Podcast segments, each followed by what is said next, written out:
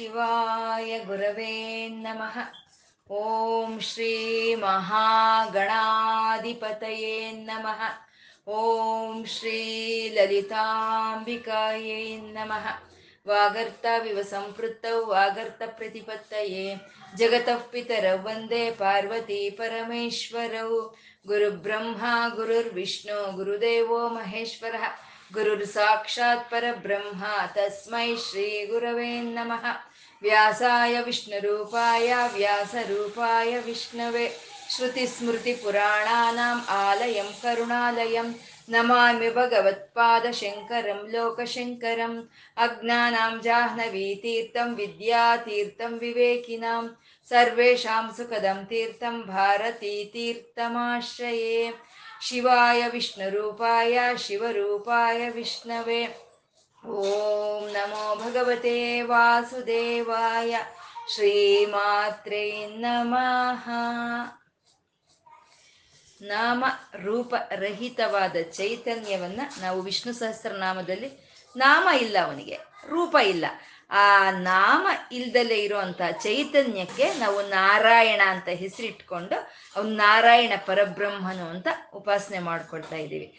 ಸಾವಿರ ನಾಮಗಳು ಅವನಿಗೆ ಸೇರಿರೋದೆ, ಸಾವಿರ ರೂಪಗಳು ಅವನಿಗೆ ಸೇರಿರೋದು. ಏಕೋ ನಾರಾಯಣ, ಅವನೇ ಎಲ್ಲಾ ರೂಪಗಳು ಅವಂದೇ ಎಲ್ಲಾ ನಾಮಗಳು ಅವಂದೇ ಅಂತ ಹೇಳ್ತಾ ಆತ್ಮಯೋನಿ ಅಂದ್ರು. ನೂರ ಆರನೆಯ ಶ್ಲೋಕ ಆತ್ಮಯೋನಿ ಸ್ವಯಂ ಜಾತೋ ವೈಕಾನ ಸಾಮಗಾಯನ ದೇವಕೀ ನಂದನ ಸ್ರಷ್ಟ ಕ್ಷಿತೀಶ ಪಾಪನಾಶನ ಎಂಟು ನಾಮಗಳಿಂದ ಇರುವಂತ ಶ್ಲೋಕ, ಆತ್ಮಯೋನಿ, ಸ್ವಯಂ ಜಾತ, ವೈಕಾನ, ಸಾಮಗಾಯನ ದೇವಕೀನಂದನ ಸ್ರಷ್ಟ, ಕ್ಷಿತೀಶ, ಪಾಪನಾಶನ ಅಂತ ಎಂಟು ನಾಮಗಳು ಆತ್ಮಯೋನಿ ಅಂತ ಇದ್ದಾರೆ. ಯೋನಿ ಅಂದ್ರೆ ಹುಟ್ಟೋ ಅಂತ ಸ್ಥಾನ, ಹುಟ್ಟಿಗೆ ಕಾರಣವಾಗಿರೋ ಅಂತದನ್ನ ಯೋನಿ ಅಂತೀವಿ. ಆತ್ಮ ಯೋನಿ, ಅವನ ಆತ್ಮೆಯಲ್ಲೇ ಈ ಪ್ರಪಂಚವೆಲ್ಲ ಹುಟ್ಟಿ ಬಂದಿದೆ. ಈ ಅವನ ಆತ್ಮವೇ ಈ ಪ್ರಪಂಚ ಹುಟ್ಟೋದಕ್ಕೆ ಕಾರಣವಾಗಿದೆ ಅಂತ ಅವನನ್ನ ಆತ್ಮಯೋನಿ ಅಂತ ಕರೆದ್ರು. ಅವನಿಂದ ಈ ಪ್ರಪಂಚ ಎಲ್ಲ ಹುಟ್ಟಿ ಬಂದಿದೆ. ಆದರೆ ಅವನಿಗೆ ಯಾವುದು ಹುಟ್ಟೋ ಅಂತ ಸ್ಥಾನನೂ ಇಲ್ಲ. ಅವನಿಗೆ ಹುಟ್ಟೋದಕ್ಕೆ ಯಾವುದು ಕಾರಣನೂ ಇಲ್ಲ ಅಂತ ಹೇಳ್ತಾ, ಆ ಆತ್ಮಯೋನಿ ಆ ಆತ್ಮಯೋನಿ ಆದಂಥ ನಾರಾಯಣನು ಅವನು ಸ್ವಯಂ ಜಾತ ಅಂತ ಇದ್ದಾರೆ. ಸ್ವಯಂ ಜಾತನಂದ್ರೆ ಸ್ವಯಂ ಅವನಷ್ಟಕ್ಕೆ ಅವನೇ ಅವನಷ್ಟಕ್ಕೆ ಅವನೇ ಹುಟ್ಟಿರೋ ಅಂತ ಅವನು ಅವನಷ್ಟಕ್ಕೆ ಅವನೇ ಜನ್ಮ, ಜನ್ಮಗಳನ್ನು ಪಡ್ಕೊಂಡಿರೋ ಅಂತ ಅವನು ಅವನು ಸ್ವಯಂ ಜಾತಃ ಅಂತ. ಇವಾಗ ಸೂರ್ಯನು ಅವನಷ್ಟಕ್ಕೆ ಅವನೇ ತಾನೇ ಸೂರ್ಯ ಹುಟ್ಟುತ್ತಾ ಇದ್ದಾನೆ. ಆ ಸೂರ್ಯ ಕುಟುಂಬದಲ್ಲಿ ಇರೋ ಅಂತ ಒಂಬತ್ತು ಗ್ರಹಗಳಿಗೆ ಸೂರ್ಯ ಭಗವಂತ ಕಾರಣವಾಗಿದ್ದಾನೆ. ಆದ್ರೆ ಸೂರ್ಯನ್ಗೆ ಯಾರು ಕಾರಣ? ಆ ಸೂರ್ಯ ಸ್ವಯಂ ಜಾತಕನವನು ಸ್ವಯಂ ಸಿದ್ಧಿಯಾಗೆ ಅವನು ಹುಟ್ಟಿದಾನೆ ಅಂತ. ಹಾಗೆ ಭಗವಂತ ಎಲ್ಲದ ಒಂದು ಹುಟ್ಟುಗೂ ಕಾರಣವಾಗಿದ್ರು ಅವನಿಗೆ ಯಾವುದು ಹುಟ್ಟಿಗೆ ಕಾರಣ ಅಂತಾನು ಇಲ್ಲ. ಅವನು ಹುಟ್ಟುವಂತ ಪ್ರದೇಶನೂ ಇಲ್ಲ ಅಂತ. ಆತ್ಮಯೋನಿ ಅಂತ ಹೇಳ್ತಾ ಸ್ವಯಂ ಜಾತ. ಅವನಿಗೆ ಅವನೇ ಪ್ರಕಟವಾಗಿದ್ದಾನೆ ಅಂತ. ಏರೋ ಈ ಹೇಳು, ಹೇಳ್ತಾ ಇರೋದ್ರಲ್ಲಿ ಆತ್ಮಯೋನಿ ಅನ್ನೋದು ನಿಮಿತ್ತವನ್ನು ತೋರಿಸುತ್ತೆ, ನಿಮಿತ್ತ ಕಾರಣವನ್ನು ತೋರಿಸುತ್ತೆ. ಸ್ವಯಂ ಜಾತ ಅಂತ ಹೇಳೋ ಅಂಥದ್ದು ಉಪಾಧಿ ಕಾರಣವನ್ನು ತೋರಿಸುತ್ತೆ.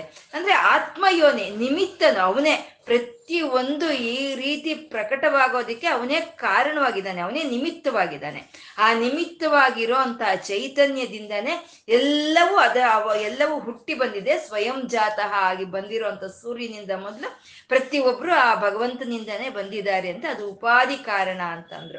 ಅಂದ್ರೆ ಇವಾಗ ಒಂದು ಮಣ್ಣಿದೆ. ಆ ಮಣ್ಣಿನಿಂದ ಅನೇಕವಾದ ಮಡಿಕೆಗಳನ್ನು ತಯಾರು ಮಾಡಿದ್ದಾರೆ. ಅದು ನಮ್ಗೆ ಚೆನ್ನಾಗಿ ಅರ್ಥ ಆಗ್ಬಿಟ್ರೆ ಆ ಮಡಿಕೆ ಸೈಜು ಎಷ್ಟಾದರೂ ಇರಲಿ, ಆ ಮಡಿಕೆ ಯಾವುದೇ ಒಂದು ಆಕಾರದಲ್ಲಿ ಇರಲಿ, ಆ ಮಡಿಕೆಗಳನ್ನ ನಾವು ನೋಡ್ತಾ ಇದ್ರೆ ನಮಗೆ ಮಣ್ಣಿನ ಅನುಭವವೇ ಬರುತ್ತೆ. ಮಣ್ಣಿನಿಂದಾನೇ ಈ ಮಡಿಕೆ ತಯಾರಾಗಿರೋದು ಅನ್ನೋದು ಬರುತ್ತೆ. ಮಣ್ಣು ಅನ್ನೋದು ನಿಮಿತ್ತ ಮಡಿಕೆ ಅನ್ನೋದು ಉಪಾಧಿ ಕಾರಣ. ಹಾಗೆ ಪರಮಾತ್ಮ ಅವನು ಈ ರೀತಿ ಪ್ರಕಟವಾಗಿದ್ದಾನೆ, ಅವನು ಮೂಲ ಕಾರಣ ನಿಮಿತ್ತನು ಅವನೇ ಅಂತ ನಮ್ಗೆ ತಿಳಿದು ಬಿಟ್ರೆ ನಾವು ಪ್ರಕೃತಿಯಲ್ಲಿ ಏನನ್ನು ನೋಡಿದ್ರು, ಯಾರನ್ನು ನೋಡಿದ್ರು ಅದು ವಿಷ್ಣು ಚೈತನ್ಯನೇ ಅಂತ ನಾವು ಗುರುತಿಸ್ಕೊಂಡು ಉಪಾಸನೆ ಮಾಡೋ ಅಂಥದ್ದು ಆತ್ಮಯೋನಿ ಸ್ವಯಂ ಜಾತ ಅಂತ. ವೈಕಾನಹ ಅಂತಂದ್ರು. ವೈಕಾನಹ ಅಂದ್ರೆ ವಿಶಿಷ್ಟ ವಿಶಿಷ್ಟವಾಗಿ ಖನನ ಮಾಡಿರೋ ಅಂತವನು ವೈಖಾನನ ಅಂತ. ಖನನ ಅಂದ್ರೆ ಅಗಿಯೋದು. ಒಂದು ಒಂದು ಆಳವಾಗಿ ಒಂದು ಒಂದು ಡಿಗ್ ಅಂತೀವಲ್ವ ನಾವು? ಒಂದು ಆಳವಾಗಿ ಅಳ ಏನಂತಾರೆ ಅದನ್ನೇ ಆಳವಾಗಿ ಒಂದು ಅಗಿಯೋದು. ಆ ಅಗಿಯೋದನ್ನ ವೈಖಾನ ಅಂತ. ಅದು ಅಗಿಯೋದು ಹೇಗೆ ಅಗದಿದ್ದಾನೆ ಅಂದ್ರೆ ವಿಶಿಷ್ಟವಾಗಿ ಅಗ್ದಿದ್ದಾನೆ ಅಂತ. ಈ ಪ್ರಪಂಚ ನಮ್ಗೆ ಒಂದು ನಾವು ಗಮನಿಸಿದ್ರೆ ಸಮುದ್ರ ಇದೆ. ಆ ಸಮುದ್ರವನ್ನು ಯಾರೋ ಅಗ್ದಿದ್ದಾರೆ ಚೆನ್ನಾಗಿ ಅಂತ ನಮ್ಗೆ ಅನ್ಸಲ್ವಾ ಚೆನ್ನಾಗಿ ಅಗ್ದು ಅದರಲ್ಲಿ ನೀರು ತುಂಬ್ಕೊಳ್ಳೋ ಹಾಗೆ ಮಾಡಿದ್ದಾರೆ. ಹಾಗೆ ಒಂದು ನದಿ ಆಗ್ಬೋದು. ಆ ನದಿಯನ್ನ ಚೆನ್ನಾಗಿ ಅಗದು ಅದರಲ್ಲಿ ನೀರು ತುಂಬ್ಕೊಳ್ಳೋ ಹಾಗೆ ಮಾಡಿದ್ದಾನೆ ಭಗವಂತ ಶ್ರೀಹರಿ ಅಂತ. ಇವಾಗ ನಮ್ಮ ಮನೆಗಳಲ್ಲಿ ಸಂಪಿರುತ್ತೆ ಆ ಸಂಪನ್ನ ಚೆನ್ನಾಗಿ ನಾವು ಅಗ್ದಿರ್ತೀವಿ. ಆ ಅಗ್ದಿರೋ ಸಂಪಲ್ಲಿ ನೀರನ್ನ ಸೇಕರಣೆ ಮಾಡಿಕೊಂಡು ಮತ್ತೆ ನಾವು ಓವರ್ ಟ್ಯಾಂಕ್ಗೆ ಕಳಿಸ್ಕೊಂಡು ಮತ್ತೆ ಅದ್ರ ಮೂಲಕ ಎಲ್ಲ ಟ್ಯಾಪ್ಗಳಿಗೂ ಯಾವ ರೀತಿ ಬರುತ್ತೋ ಭಗವಂತ ಸಮುದ್ರಗಳನ್ನ, ನದಿಗಳನ್ನ ಅಗದಿದ್ದಾನೆ. ಅಗದು ಅದರಲ್ಲಿ ನೀರು ಸೇಕರಣೆ ಆದ್ರೆ ಅದನ್ನ ಸೂರ್ಯ ರಶ್ಮಿ ಸೂರ್ಮ ಸೂರ್ಯ ಕಿರಣಗಳು ಆವರಿಯನ್ನಾಗಿ ಮಾಡಿದ್ರೆ ಮತ್ತೆ ಅದು ವರ್ಷವಾಗಿ ಭೂಮಿ ಮೇಲೆ ಬರೋ ಹಾಗೆ ಪರ್ವತಗಳು, ಪರ್ವತಗಳಲ್ಲಿ ಚೆನ್ನಾಗಿ ಅಗದು ಅದರಲ್ಲಿ ಗುಹೆಗಳನ್ನು ಮಾಡಿದ್ದಾರೆ. ಮತ್ತೆ ಆಕಾಶ ಅನ್ನೋದು. ಆಕಾಶ ಎಂತ ಅಘಾತವಾಗಿರುವಂಥದ್ದಲ್ವ ಆಕಾಶ? ಅದು ನಿನ್ ಯಾವ ರೀತಿ ಅಗ್ದಿರಬಹುದು ಅವನು ಆಕಾಶವನ್ನು ಅಷ್ಟು ಆಳವಾಗಿ, ಅವನಷ್ಟು ಆಳವಾಗಿ ಅಗದಿದ್ರೆ ಅದರಲ್ಲಿ ಎಲ್ಲಾ ಜ್ಯೋತಿರ್ಮಂಡಲಗಳು ಆ ಆಕಾಶದಲ್ಲಿ ಸಂಚಾರ ಮಾಡ್ತಾ ಇರುತ್ತೆ, ಎಲ್ಲಾ ಜ್ಯೋತಿರ್ಮಂಡಲ ನಾವು ಯಾವುದಾದ್ರೂ ಒಂದು ಪದಾರ್ಥವನ್ನ ನಾವು ಯಾವ್ದಾದ್ರೂ ಒಂದು ಸೇಕರಣೆ ಮಾಡ್ಕೋಬೇಕು ಅಂದ್ರೆ ಆ ಬಟ್ಲು ಹೇಗಿರುತ್ತೆ? ಚೆನ್ನಾಗಿ ಅಗ್ದಿರ್ತಾರೆ. ಆ ಅಗ್ದಿರೋ ಬಟ್ಲಲ್ಲಿ ನಾವು ಆ ಪದಾರ್ಥಗಳನ್ನು ಹಾಕಿದ್ರೆ ಆ ಪದಾರ್ಥಗಳು ಆ ಬಟ್ಲಲ್ಲಿ ಸೇಕರಣೆ ಆಗಿರುತ್ತೆ. ಆ ರೀತಿ ಆಕಾಶ ಅನ್ನೋ ಒಂದು ಬಟ್ಲನ್ನ ಅಗದು ಚೆನ್ನಾಗಿ ಭಗವಂತ ಅಲ್ಲಿ ನಿರ್ಮಾಣ ಮಾಡಿದ್ರೆ ಅದರಲ್ಲಿ ಜ್ಯೋತಿರ್ಮಂಡಲಗಳೆಲ್ಲ ಚಲನವಾಗ್ತಾ ಇದೆ ಅಂತ. ಹಾಗೆ ಈ ಪ್ರಪಂಚ ಪೂರ್ತಿ ಅಗ್ದಿದ್ದಾನೆ. ಅವನ ಒಂದು ಸಣ್ಣ ಅಣುವನ್ನು ನಾವು ತಗೊಂಡ್ರು ಅದನ್ನ ಚೆನ್ನಾಗಿ ಅಗ್ದಿರೋ ಅಂತ ನಾರಾಯಣನ ಅವನು ವೈಕಾನಹ ಅಂತಂದ್ರು. ಇವಾಗ ನಾವೇ ನೋಡಿದ್ರೆ ನಮ್ಮ ನೇತ್ರಗಳು ನೋಡಿದ್ರೆ ಅಲ್ಲಿ ಅಗದಿದ್ದಾರೆ. ಅಗದಿ ಅಲ್ಲಿ ನೋಡೋ ಅಂತ ಒಂದು ಶಕ್ತಿಯನ್ನ ತುಂಬಿಸಿದ್ದಾನೆ. ಆ ಕಿವಿಗಳನ್ನ ಅಗ್ದಿದ್ದಾನೆ. ಆ ಕಿವಿಗಳನ್ನ ಅಗ್ದು ಅಲ್ಲಿ ಶ್ರವಣ ಶಕ್ತಿಯನ್ನ ಇಟ್ಟಿದ್ದಾನೆ. ನಾವು ಬಾಯಿ ತೆಗೆದ್ರೆ ನಮ್ಗೆ ಅನ್ಸುತ್ತೆ ಇದೆಲ್ಲ ಅಘಾತನಪ್ಪ ಇಲ್ಲಿ ಯಾರೋ ಅಗದಿಟ್ಟಿದ್ದಾರೆ ಇದನ್ನ ಅನ್ಸುತ್ತಲ್ವಾ? ಹಾಗೆ ಈ ಪ್ರಪಂಚ ಪೂರ್ತಿ ಎಲ್ಲಾ ಬ್ರಹ್ಮಾಂಡಗಳನ್ನ ಅಗದಿರೋ ಅಂತ ಶ್ರೀಮನ್ ನಾರಾಯಣನ ಅವನು ಶಿಲ್ಪಿ. ಅವನ ಒಂದು ಖನನ ಶಕ್ತಿನೇ ಈ ಪ್ರಪಂಚ ಪೂರ್ತಿ ತುಂಬಿಕೊಂಡಿದೆ ಅಂತ ಹೇಳ್ತಾ ಅವನು ವೈಕಾನಹ ಅಂತ ಹೇಳಿದ್ರು. ಆ ವೈಕಾನಹ ಆದಂತ ಪರಮಾತ್ಮ ಸಾಮಗಾಯನ ಅಂತ ಇದ್ದಾರೆ. ಅಂದ್ರೆ ಸೌಮ್ಯವಾಗಿ ಭಕ್ತಿ ತುಂಬಿ ಒಂದು ಹೃದಯ ತುಂಬಿ ಒಂದು ಹಾಡಿದ್ರೆ, ಒಂದು ಕೀರ್ತನೆಯನ್ನು ಹೇಳಿದ್ರೆ, ಅದಕ್ಕೆ ವಶ ಪಡೋ ಅಂತ ಶ್ರೀಮನ್ ನಾರಾಯಣನು ಹರಿ, ಅವನು ಸಾಮಗಾಯನಹ ಅಂತಂದ್ರು. ಗಾನಕ್ಕೆ, ಒಂದು ಹಾಡಿಗೆ, ಒಂದು ಗಾನಕ್ಕೆ ಒಳಪಡದಲೇ ಇರುವಂತ ದೇವತಾ ಶಕ್ತಿ ಯಾವುದು ಇಲ್ಲ. ಯಾವ ದೇವತಾ ಶಕ್ತಿ ಆದರೂ ಸಾ, ಸೌಮ್ಯವಾಗಿ ಒಂದು ಹಾಡಿದ್ರೆ, ಸೌಮ್ಯವಾಗಿ ಒಂದು ಕೀರ್ತನೆಯನ್ನು ಮಾಡಿದ್ರೆ ಅದಕ್ಕೆ ವಶಪಟ್ಟು ಹೋಗ್ತಾನೆ. ಕಲ್ಲುಗಳೇ, ಚೆನ್ನಾಗಿ ಆಡಿದ್ರೆ ಕಲ್ಲುಗಳೇ ಕರಿಗೋಗುತ್ತೆ ಅನ್ನೋ ಒಂದು ಮಾತು ನಾವು ಕೇಳಿದೀವಲ್ವಾ ಯಾಕೆ ಸೌಮ್ಯದಿಂದ ನಾವು ಹಾಡ್ದಾಗೆ ಭಗವಂತ ನಮಗೆ ವಶವಾಗ್ತಾನೆ ಅಂತ. ನಾವೊಂದು ಯಜ್ಞ ಯಾಗಗಳನ್ನು ಮಾಡ್ಬೋದು, ಅಥವಾ ಯಾವುದಾದ್ರು ಉಪವಾಸ ವ್ರತಗಳಾಗ್ಬೋದು, ಅನುಷ್ಠಾನಗಳಾಗ್ಬೋದು, ಯಾವುದು ನಾವು ಮಾಡಿದ್ರು ಭಗವಂತ ನಮ್ಗೆ ವಶವಾಗ್ತಾನೋ ಇಲ್ವೋ ನಮಗೆ ತಿಳಿದಿಲ್ಲ. ಯಾಕೆ ಅಂದರೆ ಇದೆಲ್ಲ ಬಹಿರ್ಮುಖ. ನಾವು ಬಹಿರ್ಮುಖವಾಗಿ ಮಾಡೋ ಅಂಥ ಉಪಾಸನೆ. ಈ ಗಾನ ಅನ್ನೋದು ಭಗವಂತನ ಒಂದು ಕೀರ್ತನೆ ಮಾಡೋದು ಅಂತದ್ದು, ಅದು ಬಹಿರ್ಮುಖವಾದ್ರೂ ಅಂತರ್ಮುಖ, ಬಹಿರ್ಮುಖ. ಎರಡರಿಂದ ಬರೋ ಅಂಥ ಒಂದು ಗಾನವೇ ಅದೇ ಸಾಮಗಾನ. ಅದಕ್ಕೆ ಒಳಗಾಗುವಂಥ ಭಗವಂತ ಸಾಮಗಾಯನ ಅಂತಂದು. ಗಾಯನ ಅಂತಂದ್ರೆ ಸುಮ್ಮನೆ ಒಂದು ಕೀರೆ, ಒಂದು ಸ್ವರಗಳಿಂದನೋ ಅಥವಾ ಒಂದು ಗಮಕಗಳಿಂದ ಕೂಡಿರೋ ಅಂಥದ್ದು ಮಾತ್ರವೇ ಅಲ್ಲ, ಆ ಅರ್ಥ, ಆ ಭಾವನೆ, ಆ ಗಾನ, ಆ ಹೃದಯದಲ್ಲಿ ಇರುವಂಥ ಭಾವನೆ ಅನ್ನೋದು ಆ ರೀತಿ ಆಚೆ ಬರುವಂಥದ್ದೇ ಅದೇ ಗಾಯನ ಅನ್ನೋದು. ಈ ಯಾವಾಗ ನಾವು ಭಾವ ತುಂಬಿ ಹಾಡಿದ್ವೋ ಆವಾಗ ವಶಪಟ್ಟು ಹೋಗ್ತಾನೆ ಭಗವಂತ ಸಾಮಗಾಯನ ಅಂತಂದು. ಈ ಸಂಗೀತ ಅನ್ನೋದು ಉದ್ಭವವಾಗಿರುವಂಥದ್ದು ಅದು ಸಾಮವೇದದಿಂದ ಉದ್ಭವವಾಗಿದೆ. ಆ ಸಾಮವೇದದ ಉಪವೇದವೇ ಗಾಂಧಾರ ವಿದ್ಯೆ ಅಂತ ಹೇಳೋದು ಗಾಂಧಾರ ಅಂತ ಹೇಳೋದು. ಅಂದ್ರೆ ಆ ಗಾಂಧಾರ ವಿದ್ಯೆಗೆ ವಶಪಡೋ ಅಂತ ಶ್ರೀಮನ್ ನಾರಾಯಣನು ಸಾಮಗಾಯನ ಅಂತಂದ್ರು. ಅಂದ್ರೆ ನಾವು ಸೌಮ್ಯವಾಗಿ ಹಾಡಿದ್ರೆ ನಮಗೆ ವಶಪಡೋ, ನಮ್ಗೆ ವಶಕ್ಕೆ ಬರೋ ಅವನೇ ಅಲ್ಲ, ಅವನೇ ಸಾಮಗಾಯನ, ಅವನೇ ಸೌಮ್ಯವಾಗಿ ನಿರಂತರ ಗಾಯನ ಮಾಡ್ತಾ ಇದ್ದಾನೆ ಅಂತ. ಕೃಷ್ಣನು ಅವನ ಒಂದು ವೇಣು ವೇಣುನಾದವನ್ನ ವೇಣು ವೇಣುವನ್ನ ತಗೊಂಡು ಅವನು ಅವನ ಆಲಾಪನೆ ಮಾಡ್ತಾ ಇದ್ರೆ ಆ ವೇಣು ನಾದದಿಂದ ಬರ್ತಾ ಇರುವಂತ ಗಾಯನವೇ ಸಾಮಗಾಯನ. ಅದೇ ಈ ಪ್ರಕೃತಿಯಲ್ಲಿ ಈ ಒಂದು ಗಾಳಿ ಬೀಸೋ ಅಂತ ಒಂದು ವೇಗ, ಆ ಹೆಚ್ಚಿನ ವೇಗ ತಮ್ಮ ಅದೇ ಒಂದು ಗಮಕ. ಈ ನೀರು ಹರಿಯೋದ್ರಲ್ಲಿ ಏರುಪೇರುಗಳು, ಅವೇ ಗಮಕಗಳು. ಅವನ ವೇಣುನಾದದಿಂದ ಬರ್ತಾ ಇರುವಂತ ಗಮಕಗಳು. ಅಂದ್ರೆ ಭಗವಂತನ ಒಂದು ಸೌಮ್ಯವಾದ ಗಾನ ಅನ್ನೋದು ಈ ಪ್ರಪಂಚ ಪೂರ್ತಿ ತುಂಬಿಕೊಂಡಿದೆ. ನಾವು ಭಕ್ತಿಯಿಂದ, ಭಾವನೆಯಿಂದ ಯಾವಾಗ ಒಂದು ಕೀರ್ತನೆಯನ್ನು ಹಾಡ್ತೀವೋ ಅದಕ್ಕೆ ವಶಪಡೋ ಅಂತ ಭಗವಂತ ಅವನು ಶ್ರೀಮನ್ನಾರಾಯಣ ಸಾಮಗಾಯನಃ ಅಂತಂದ್ರು ಆ ಸಾಮಗಾಯನಃ ಆದಂತ ನಾರಾಯಣ ದೇವಕೀನಂದನಃ ಅಂತ ಇದ್ದಾರೆ. ಭೀಷ್ಮಾಚಾರ್ಯರು ಹೇಳ್ತಾ ಇದ್ದಾರೆ ಧರ್ಮರಾಯನಿಗೆ. ಧರ್ಮರಾಯ ಕೇಳ್ದ ಇಲ್ಲ ಕಿಮೇಕಂ ದೈವತಂ ಲೋಕೆ, ಯಾವ ದೇವ್ರ ನಾನು ನಾನು ಇದು ಮಾಡಬೇಕು ಅಂತ ಪ್ರಶ್ನೆ ಕೇಳಿದ್ದಕ್ಕೆ ಉತ್ತರವಾಗಿ ಬರ್ತಾ ಇರೋಂಥ ಒಂದು ಸಹಸ್ರನಾಮದ ಒಂದು ಸ್ತೋತ್ರ ಇದು. ಅವ್ರು ಹೇಳ್ತಾ ಇದ್ದಾರೆ, ನಿನ್ನ ಯಾರ ಬಗ್ಗೆ ಇಷ್ಟು ನಾಮಗಳು ನಾನು ಹೇಳಿದೀನ ಹೇಳಿದ್ದೀನಿ ಅಂತ ನೀನು ತಿಳ್ಕೊಂಡಿದೀಯಾ? ಯಾರ ಬಗ್ಗೆ ನಾವು ಸ್ತುತಿಸ್ತೀವಿ, ಸ್ತುತಿಸ್ತಾ ಇದ್ದೀವಿ ಅಂತ ತಿಳ್ಕೊಂಡಿದೀಯಾ? ಯಾರೋ ಅಲ್ಲಪ್ಪ ಅವನು ದೇವಕಿ ನಂದನ. ಇಲ್ಲಿ ಉಪಸ್ಥಿತನಿದ್ದಾನೆ ಅಲ್ವಾ ಕೃಷ್ಣ? ದೇವಿ ದೇವಕಿ ನಂದನ. ಅವನ ಬಗ್ಗೆನೇ ನಾವು ಸ್ತುತಿಸ್ಕೊಳ್ತಾ ಇದ್ದೀವಿ ಸ್ತುತಿಯನ್ನ ಮಾಡ್ತಾ ಇದ್ದೀವಿ ಅಂತ ದೇವಕಿ ನಂದನಃ ಅಂತಂದ್ರು. ಅಂದ್ರೆ ಪೂರ್ವ ಪೀಠಿಕೆಯಲ್ಲೂ ಹೇಳಿದ್ರು ಚಂತೋನುಷ್ಟ ತಥಾ ದೇವೋ ಭಗವಾನ್ ದೇವಕಿ ಸುತಃ ಅಂತ. ನಾವಿವಾಗ ಇವಾಗ ಯಾವ ಸಹಸ್ರನಾಮಗಳನ್ನು ಹೇಳ್ಕೊಳ್ಳೋದಕ್ಕೆ ಹೊರಟಿದೀವೋ ಅವನು ಆ ದೇವಕೀ ಸುತನಾದ ಕೃಷ್ಣನೇ ಅದಕ್ಕೆ ಭಗವಂತ ಅಂತ ಅಲ್ಲಿ ಹೇಳಿದ್ರು. ಇವಾಗ ಇನ್ ಮುಗಿಸೋವಾಗ ಹೇಳ್ತಾ ಇದ್ದಾರೆ. ನೀನ್ ಯಾರೋ ಅಂತ ತಿಳ್ಕೋಬೇಡ, ಆ ಪರಮಾತ್ಮ, ಆ ದೇವಕಿ ವಸುದೇವರ ಮಗನಾದಂಥ ಕೃಷ್ಣನು, ಅವನು ಇಲ್ಲೇ ಉಪಸ್ಥಿತನಿದ್ದಾನೆ ಅವನೇ ಈ ವಿಷ್ಣು ಸಹಸ್ರನಾಮ ಸ್ತೋತ್ರದ ಒಂದು ಭಗವಂತ, ಭಗವಾನ್ ಅವನು ಅಂತ ದೇವಕಿ ನಂದನಃ ಅಂತ ಹೇಳಿದ್ರು. ದೇವಕಿ ನಂದನಃ ದೇವಕಿ ವಸುದೇವರಿಗೆ ಮಗನಾಗಿ ಬಂದಂತ ಆ ಯಜ್ಞ ಸ್ವರೂಪನಾದಂಥ ವಿಷ್ಣು, ಅವನು ಪರಿಪೂರ್ಣವಾಗಿ ಆ ಕೃಷ್ಣನಾಗಿ ತನ್ನಂತಾನ ತಾನು ಪ್ರಕಟಿಸ್ಕೊಳ್ಳೋ ಅಂತ ಅವತಾರವೇ ಕೃಷ್ಣ ಅಂತ. ಅಂದ್ರೆ ಭೀಷ್ಮಾಚಾರ್ಯರು ಪರಿಪೂರ್ಣವಾಗಿ ಆ ಕೃಷ್ಣನಲ್ಲಿ ಆ ಪರತತ್ವವನ್ನು ಸಾಕ್ಷಾತ್ಕಾರ ಮಾಡ್ಕೊಳ್ತಾರೆ ಅವರು. ಆ ದೇವಕಿ ವಸುದೇವರ ಮಗನಾದಂಥ ಕೃಷ್ಣನೇ ಅವನೇ ಈ ಸ್ತೋತ್ರಕ್ಕೆ ಒಂದು ಅಧಿದೇವತೆ ಅಂತ ಹೇಳ್ತಾ ಇದ್ದಾರೆ. ವಸು, ದೇವಕಿ ವಸುದೇವರು ಅಂದ್ರೆ ಅದಿತಿ ಕಶ್ಯಪ ಮಹರ್ಷಿಗಳೇ, ಅದಿತಿ ಕಶ್ಯಪ ಮಹರ್ಷಿಗಳೇ ಜನ್ಮ ತಾಳಿ ದೇವಕಿ ವಸುದೇವರಾಗಿ ಬಂದಿದ್ದು, ಆ ದೇವಕಿ ವಸುದೇವರಾಗಿ ಬಂದಂತ ದಂಪತಿಗಳಿಗೆ ಬಂದಂತ ಕೃಷ್ಣನು ಅವನು ಯಜ್ಞ ಸ್ವರೂಪನಾದಂಥ ವಿಷ್ಣು ಅವನು ಪರಿಪೂರ್ಣವಾಗಿ ಕೃಷ್ಣನಾಗಿ ಪ್ರಕಟವಾಗ್ತಾನೆ. ಅವನನ್ನೇ ನಾವು ಸ್ತುತಿಸ್ಕೊಳ್ತಾ ಇದ್ದೀವಿ ಅಂತ ದೇವಕಿ ನಂದನಃ ಅಂತಂದ್ರು. ಅಂದ್ರೆ ಕೃಷ್ಣ ಅಂದ್ರೆ ದೇವಕಿ ವಸುದೇವರಿಗೆ ಮಗನಾಗಿ ಬಂದ ಮೇಲೆ ಅವನ ಹೆಸರು ಕೃಷ್ಣ ಆಗಲಿಲ್ಲ. ಅನಾದಿಯಿಂದ ಅವನು ಕೃಷ್ಣನೇ.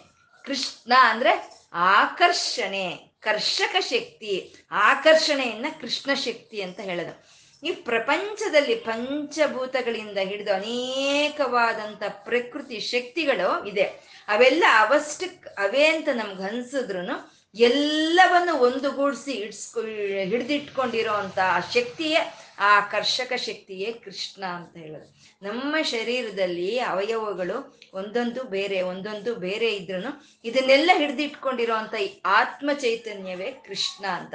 ಅವನೇ ದೇವಕಿ ನಂದನ, ಅವನ ಬಗ್ಗೆನೇ ನಾವು ಹೇಳ್ಕೊಳ್ತಾ ಇದ್ದೀವಿ ಅಂತ ಹೇಳ್ತಾ ಸ್ರಷ್ಟ ಅಂದ್ರು.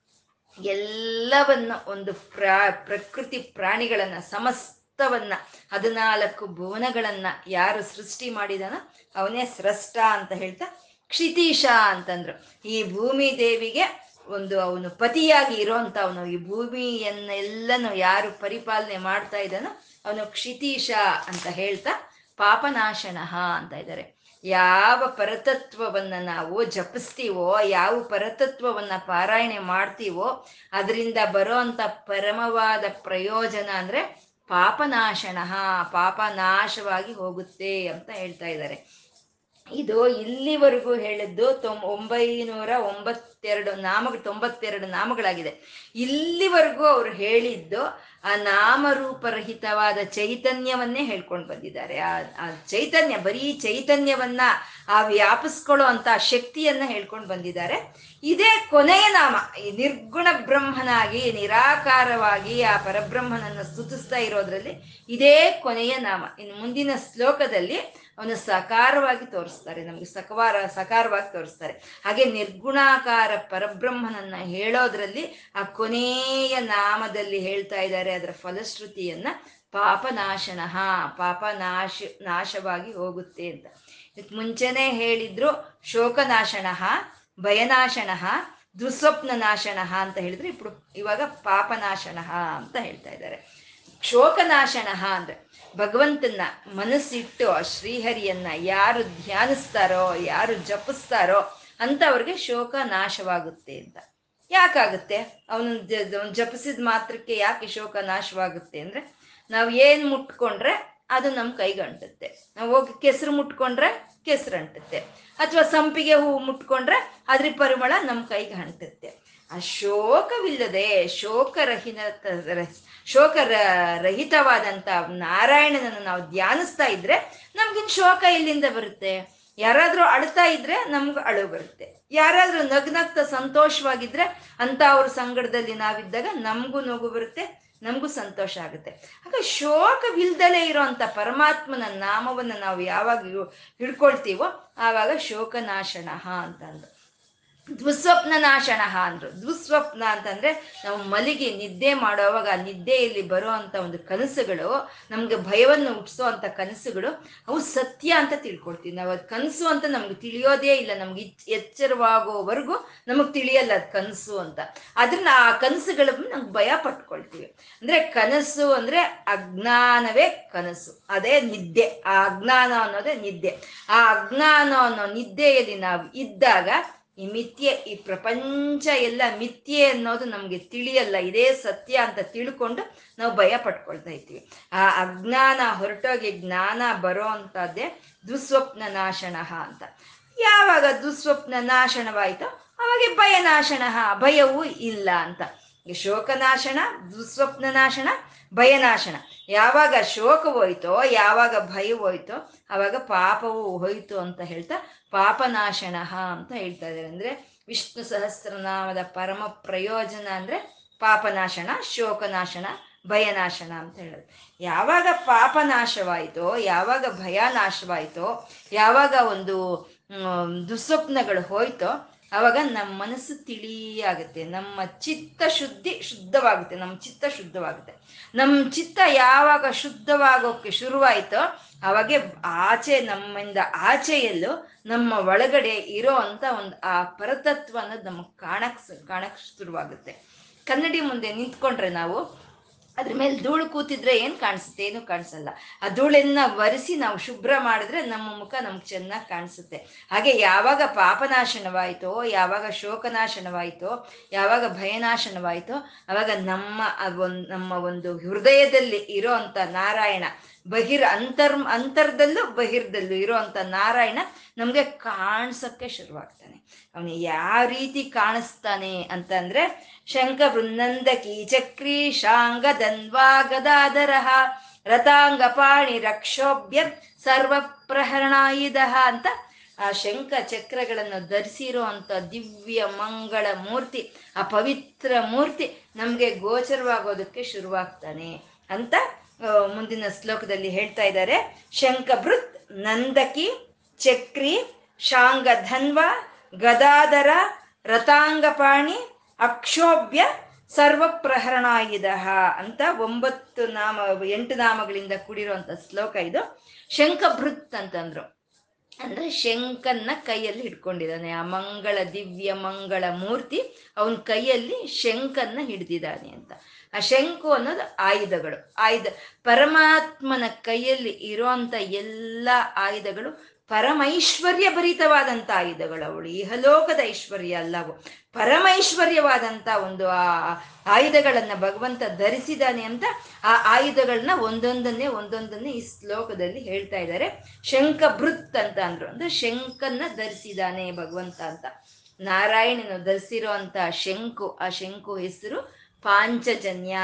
ಪಾಂಚಜನ್ಯ ಅನ್ನೋ ಒಂದು ಶಂಕನ್ನ ಅವನು ಕೈಯಲ್ಲಿ ಧರಿಸಿದಾನೆ ಅಂತ.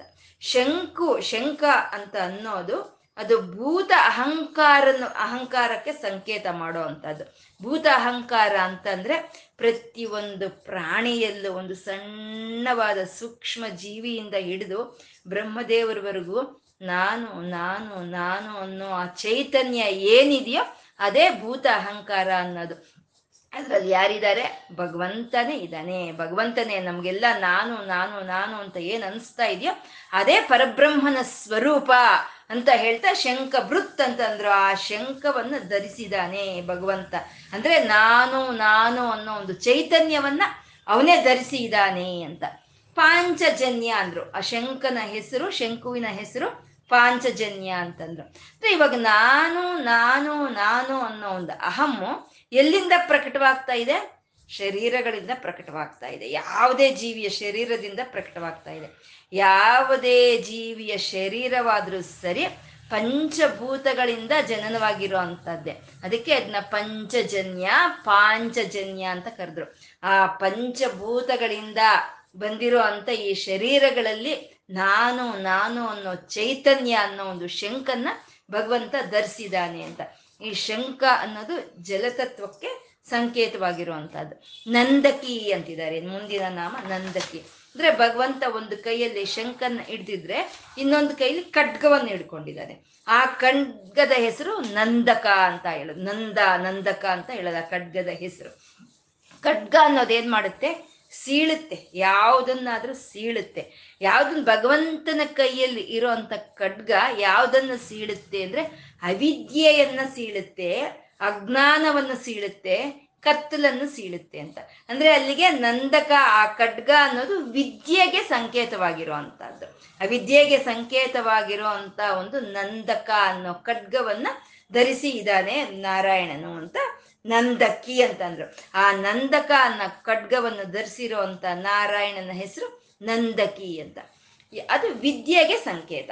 ಯಾವಾಗ ವಿದ್ಯೆ ಬಂತೋ, ಯಾವಾಗ ಅವಿದ್ಯೆ ಹೊರಟೋಯ್ತೋ, ಅವಾಗ ಏನು ಉಳಿಯುತ್ತೆ? ಆನಂದವೇ ಉಳಿಯುತ್ತೆ. ಆ ಅಜ್ಞಾನಾನಂದ ಸ್ವರೂಪನೇ ನಂದಕಿ ಅಂತ ಹೇಳ್ತಾ ಅದು ಅತ್ಯಂತ ಜ್ಞಾನ, ಸಚ್ಚಿತ್ ಆನಂದದ ಸ್ವರೂಪನ ಅವನು ನಂದಕಿ ಅಂತ ಹೇಳ್ತಾ, ಅದು ವಿದ್ಯೆಗೆ ಸಂಕೇತ ಚಕ್ರಿ ಅಂತ ಇದ್ದಾರೆ. ಭಗವಂತ ಚಕ್ರಿ. ಚಕ್ರವನ್ನ ತನ್ನ ಕೈಯಲ್ಲಿ ಧರಿಸಿ ಇದ್ದಾನೆ ಭಗವಂತ ಚಕ್ರಿ ಅಂತ. ಚಕ್ರ ಅಂತಂದ್ರೆ ಅದು ಗುಂಡಕ್ಕಿರುತ್ತೆ. ಅಂದ್ರೆ ಮುನ್ನೂರ ಅರವತ್ತು ಡಿಗ್ರಿಗಳು. ಅಂದ್ರೆ ಪರಿಪೂರ್ಣತ್ವವನ್ನು ಸಂಕೇತ ಮಾಡೋ ಅಂತದ್ದು ಅಂದ್ರೆ ಪರಿಪೂರ್ಣವಾಗಿ ಅಂದ್ರೆ ಪರಿಪೂರ್ಣವಾಗಿ ತಾನು ಎಲ್ಲವನ್ನು ನೋಡ್ತಾನೆ, ಭಕ್ತರಿಗೆ ಪರಿಪೂರ್ಣವಾಗಿ ಎಲ್ಲವನ್ನು ತೋರಿಸ್ತಾನೆ ಅಂತ.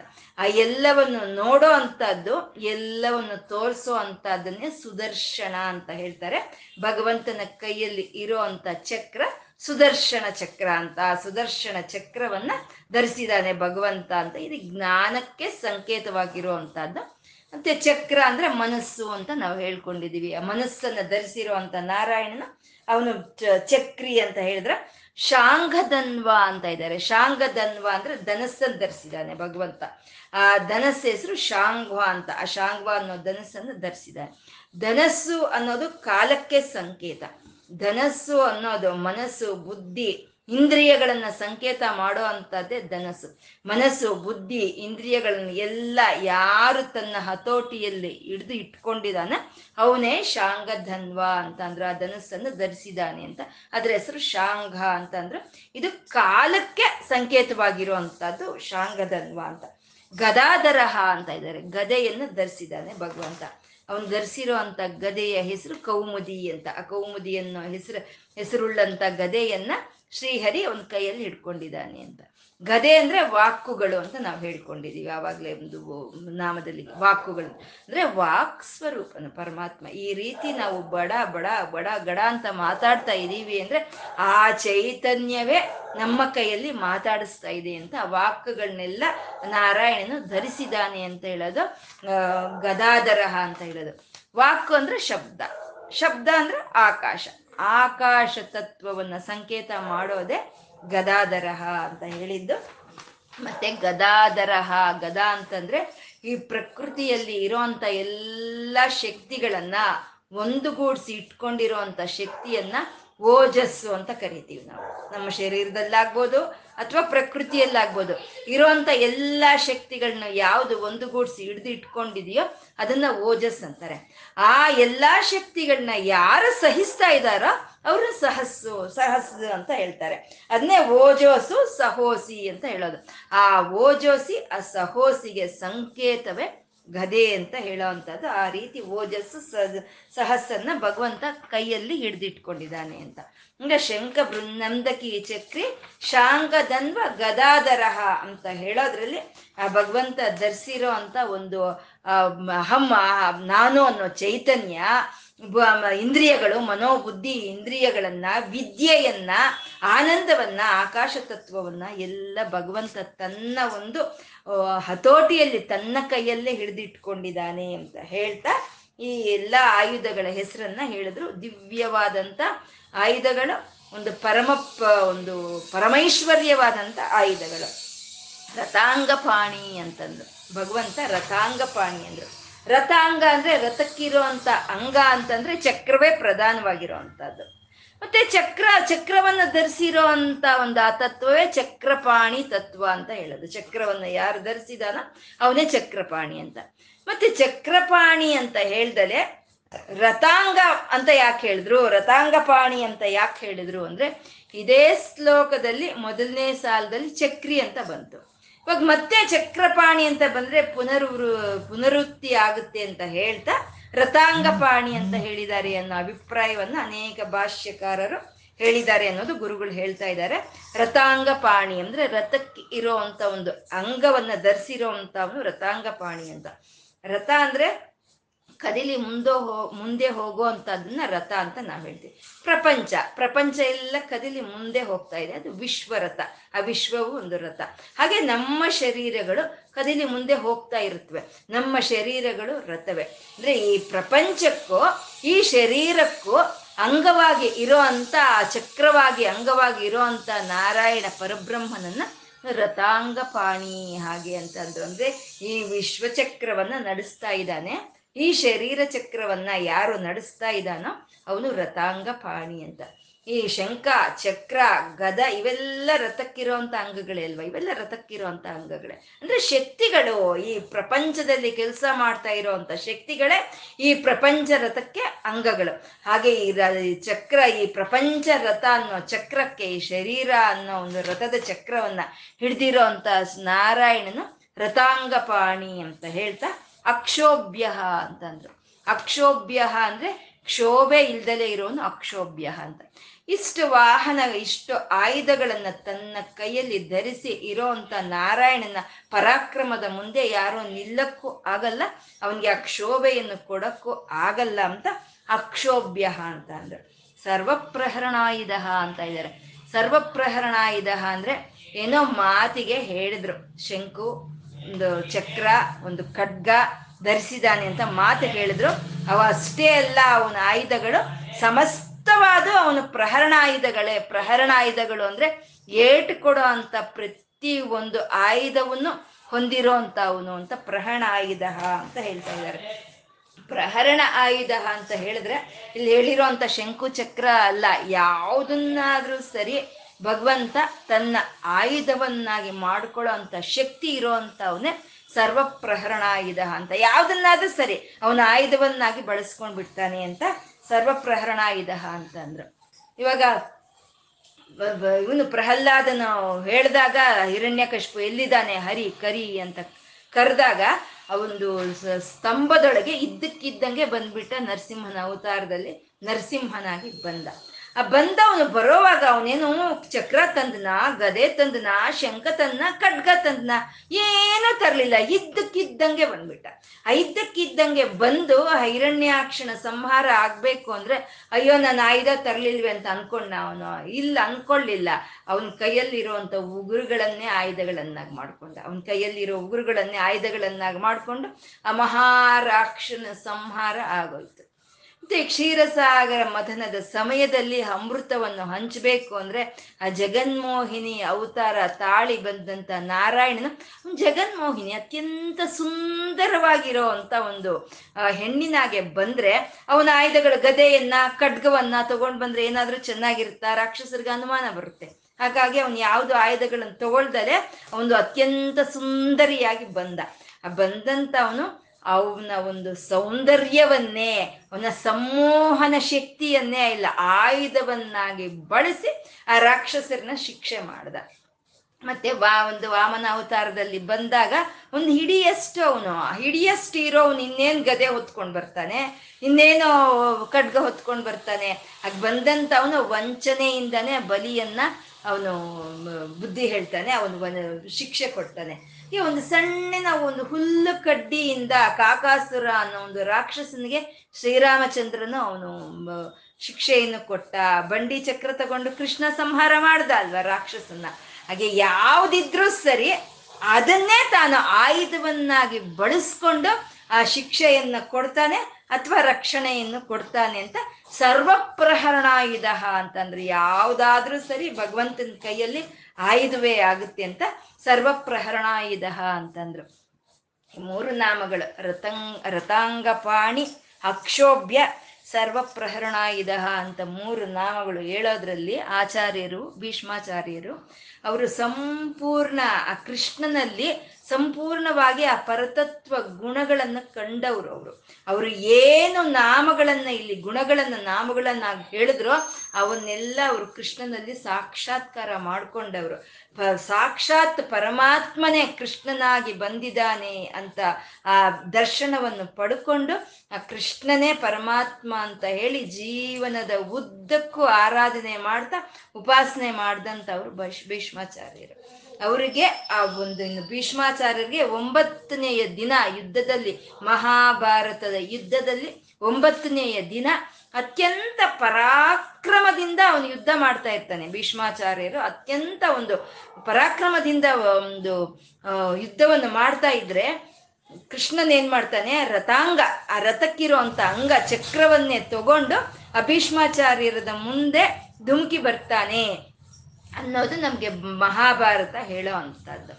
ಹಾಗೆ ಆ ಚಕ್ರವನ್ನು ಹಿಡಿದು ಭೀಷ್ಮಾಚಾರ್ಯರನ್ನ ಸಂಹಾರ ಮಾಡಕ್ಕೆ ಅಂತ ಕೃಷ್ಣನ ಧುಮುಕಿ ಬಂದ್ರೆ ಭೀಷ್ಮಾಚಾರ್ಯರು, ನಿನ್ನ ಕೈಯಲ್ಲಿ ನಾನು ಮರಣ ಹೊಂದೋದಕ್ಕಿಂತ ನನ್ಗಿನ್ಯಾವುದು ಅವಶ್ಯಕತೆ ಇಲ್ಲ ಅಂತ ಹೇಳಿ ಆ ರಥವನ್ನು ಇಳಿದು ಮೊಣಕಾಲ ಮೇಲೆ ಕೂತ್ಕೊಂಡು ನಮಸ್ಕಾರ ಮಾಡ್ತಾ ಕೂತ್ ಬಿಡ್ತಾರೆ ಭೀಷ್ಮಾಚಾರ್ಯರು. ಇದರಲ್ಲಿ ಅರ್ಜುನನ್ನ ವಾಪಸ್ ಕರೆದ, ನೀನು ಪ್ರತಿಜ್ಞೆ ಮಾಡಿದೀಯಾ ಕೃಷ್ಣ? ನಾನು ಆಯುಧಗಳನ್ನು ಬಳಸಲ್ಲ ನೀನು ಅಂತ ಪ್ರತಿಜ್ಞೆ ಮಾಡಿದೀಯಾ? ಹಾಗಾಗಿ ನಿನ್ನ ಪ್ರತಿಜ್ಞೆಯನ್ನು ನೀನು ಮುರಿಬೇಡ. ನೀನು ವಾಪಸ್ ಬಾ ಅಂತ ಅರ್ಜುನನ ಕರೆದಿದ್ದಕ್ಕೆ ಕೃಷ್ಣನನ್ನು ವಾಪಸ್ ಹೋದ ಅನ್ನೋ ಒಂದು ನುಡಿ ಇದೆ. ಆದ್ರೆ ನಿಜವಾಗ್ಲೂ ಕೃಷ್ಣನ್ಗೆ ಭೀಷ್ಮಾಚಾರ್ಯನ ಸಂಹಾರ ಮಾಡ್ಬೇಕು ಅಂದ್ರೆ ಅವನ ಆ ರಥಕ್ಕಿರೋ ಚಕ್ರವನ್ನು ತೆಗಿಬೇಕಾ? ಇವನ್ ಮುಂದೆ ಬಂದು ಧುಮುಕ್ಬೇಕಾ? ಈ ನಿಂತಲ್ಲೇ ಅವನ ಸುದರ್ಶನ ಚಕ್ರವನ್ನು ಬಿಡ್ಬೋದಾಗಿತ್ತು ಅಲ್ವಾ ಆದ್ರೆ ಕೃಷ್ಣನ ಉದ್ದೇಶ ಭೀಷ್ಮಾಚಾರ್ಯರನ್ನ ಸಂಹಾರ ಮಾಡೋದು ಅಲ್ಲ. ಇನ್ನು ಮಾರನೆಯ ದಿನಯೇ ಕೊನೆ ದಿನ ಆಗುತ್ತೆ ಭೀಷ್ಮಾಚಾರ್ಯರಿಗೆ ಯುದ್ಧದಲ್ಲಿ. ಅದು ಸಂಪೂರ್ಣ ಅರ್ಥವನು ಕೃಷ್ಣ ಅವನಿಗೆ ಆ ಪರತತ್ವದ ಸಾಕ್ಷಾತ್ಕಾರ ಆಗ್ಬೇಕು ಅಂತ ಆ ಚಕ್ರವನ್ನು ಹಿಡಿದು ಅಲ್ಲಿ ಅಲ್ಲಿ ಹೋದ ಅಂತ. ಯಾಕೆ ಅಂದ್ರೆ ಕೃಷ್ಣನು ಒಂದು ಪ್ರತಿಜ್ಞೆ ಮಾಡಿದ್ದಾನೆ ನಾನು ಯುದ್ಧದಲ್ಲಿ ಯಾವುದು ಆಯುಧಗಳು ಹಿಡಿಯಲ್ಲ ಅಂತ. ಯಾವುದು ಆಯುಧಗಳು ನಾನು ಹಿಡಿಯಲ್ಲ ಅಂತ ಹೇಳ್ದ ಕೃಷ್ಣ ಇವಾಗ ಆಯುಧವನ್ನು ಹಿಡಿದು ಬಂದ ಅಂದ್ರೆ ಅವನು ಪ್ರತಿಜ್ಞೆಯನ್ನ ಅವನೇ ಮುರಿದಿದ್ದಾನೆ ಅಂತ. ಅಂದ್ರೆ ನಮ್ಗೆ ಪ್ರತಿಜ್ಞೆ ಮುಖ್ಯ ಅಲ್ಲ ನಾಲ್ಕರ ಜನರ ಶ್ರೇಯಸ್ಸನ್ನು ನೋಡೋದು ಮುಖ್ಯ. ನಮ್ಮ ಪ್ರತಿಜ್ಞೆಯನ್ನ ನಾವು ಪರಿಪಾಲನೆ ಮಾಡಿಕೊಂಡ್ರೆ ನಮ್ಗೆ ಕೀರ್ತಿ ಬರುತ್ತೆ, ನಿಜ. ಆದರೆ ನಮ್ಮ ಕೀರ್ತಿಗೋಸ್ಕರ ನಮ್ಮ ಪ್ರತಿಜ್ಞೆಯನ್ನೇ ನಾವು ಪರಿಪಾಲನೆ ಮಾಡಿದ್ರೆ ಅದರಿಂದ ಕೆಡಕಾಗುತ್ತೆ. ಯಾಕೆಂದ್ರೆ ಭೀಷ್ಮಾಚಾರ್ಯರು ನಾನು ಮದುವೆ ಮಾಡ್ಕೊಳ್ಳಲ್ಲ ನಂಗೆ ಮಕ್ಕಳು ಆಗಲ್ಲ ನನ್ನ ಸಿಂಹಾಸನವನ್ನ ಅಧಿರೋಹಿಸೋದು ಇಲ್ಲ ಅಂತ ಪ್ರತಿಜ್ಞೆ ಮಾಡಿದವರು. ಆ ರೀತಿ ಪ್ರತಿಜ್ಞೆ ಮಾಡಿದಂಥ ಭೀಷ್ಮಾಚಾರ್ಯರು ಎಂಥ ಪರಿಸ್ಥಿತಿಯಲ್ಲೂ ಅವ್ರ ಪ್ರತಿಜ್ಞೆಯನ್ನು ಅವ್ರು ಬಿಡಲಿಲ್ಲ. ಅವರ ಅವರು ತಮ್ಮ ಕೀರ್ತಿಗೋಸ್ಕರ ಆ ಪ್ರತಿಜ್ಞೆಯನ್ನು ಅವರು ಮುರಿದು ಅವರು ಮದುವೆ ಮಾಡಿಕೊಂಡು, ಅವರು ಸಿಂಹಾಸನವನ್ನು, ಕುರುವಂಶದ ಸಿಂಹಾಸನವನ್ನು ಅಧಿರೋಹಿಸಿದ್ರೆ ಪಾಂಡವರಿಗೆ ಅಂತ ಅನ್ಯಾಯ ಆಗ್ತಾನೂ ಇರಲಿಲ್ಲ. ಮಹಾಭಾರತದ ಯುದ್ಧವು ನಡೀತಾನೆ ಇರಲಿಲ್ಲ.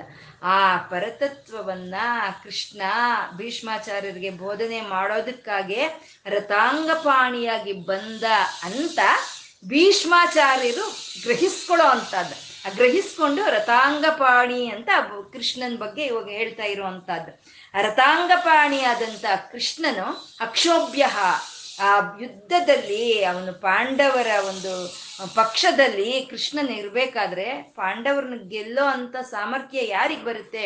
ಇದು ಯುದ್ಧ ಮೊದಲಾಗೋದಕ್ಕಿಂತ ಮುಂಚೆನೆ ಭೀಷ್ಮಾಚಾರ್ಯರು ಹೇಳಿರ್ತಾರೆ ಕೃಷ್ಣನ ಇದ್ದ ಕಡೆ ಆ ಪಾಂಡವರು ಇದ್ರೆ ಅವರಿಗಿನ್ನ ಸೋಲ್ಸೋದಕ್ಕೆ ಯಾರಿಂದನೂ ಸಾಧ್ಯ ಇಲ್ಲ ಅಂತ ಅಕ್ಷೋಭ್ಯ ಅವನ ಎದುರ ಹಾಕೊಳ್ಳೋದಕ್ಕೆ ಯಾರಿಗೂ ಇಲ್ಲ ಅಂತ.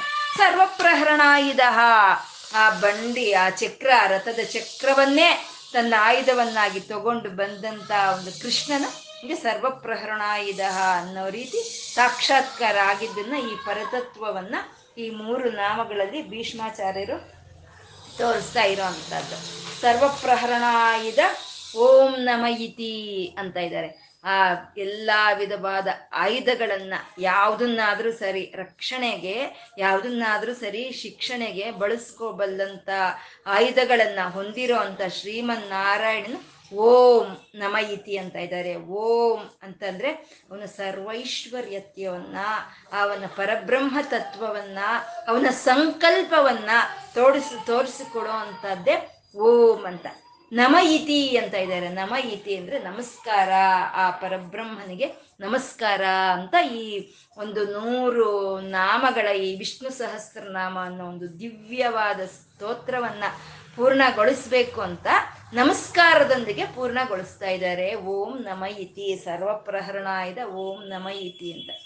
ವಿಷ್ಣುವಿಗೆ ನಾರಾಯಣನಿಗೆ ನಮಸ್ಕಾರ ಮಾಡೋದಕ್ಕಿಂತ ಇನ್ನೊಂದು ಧನ್ಯತೆ ಅನ್ನೋದು ಇಲ್ಲ.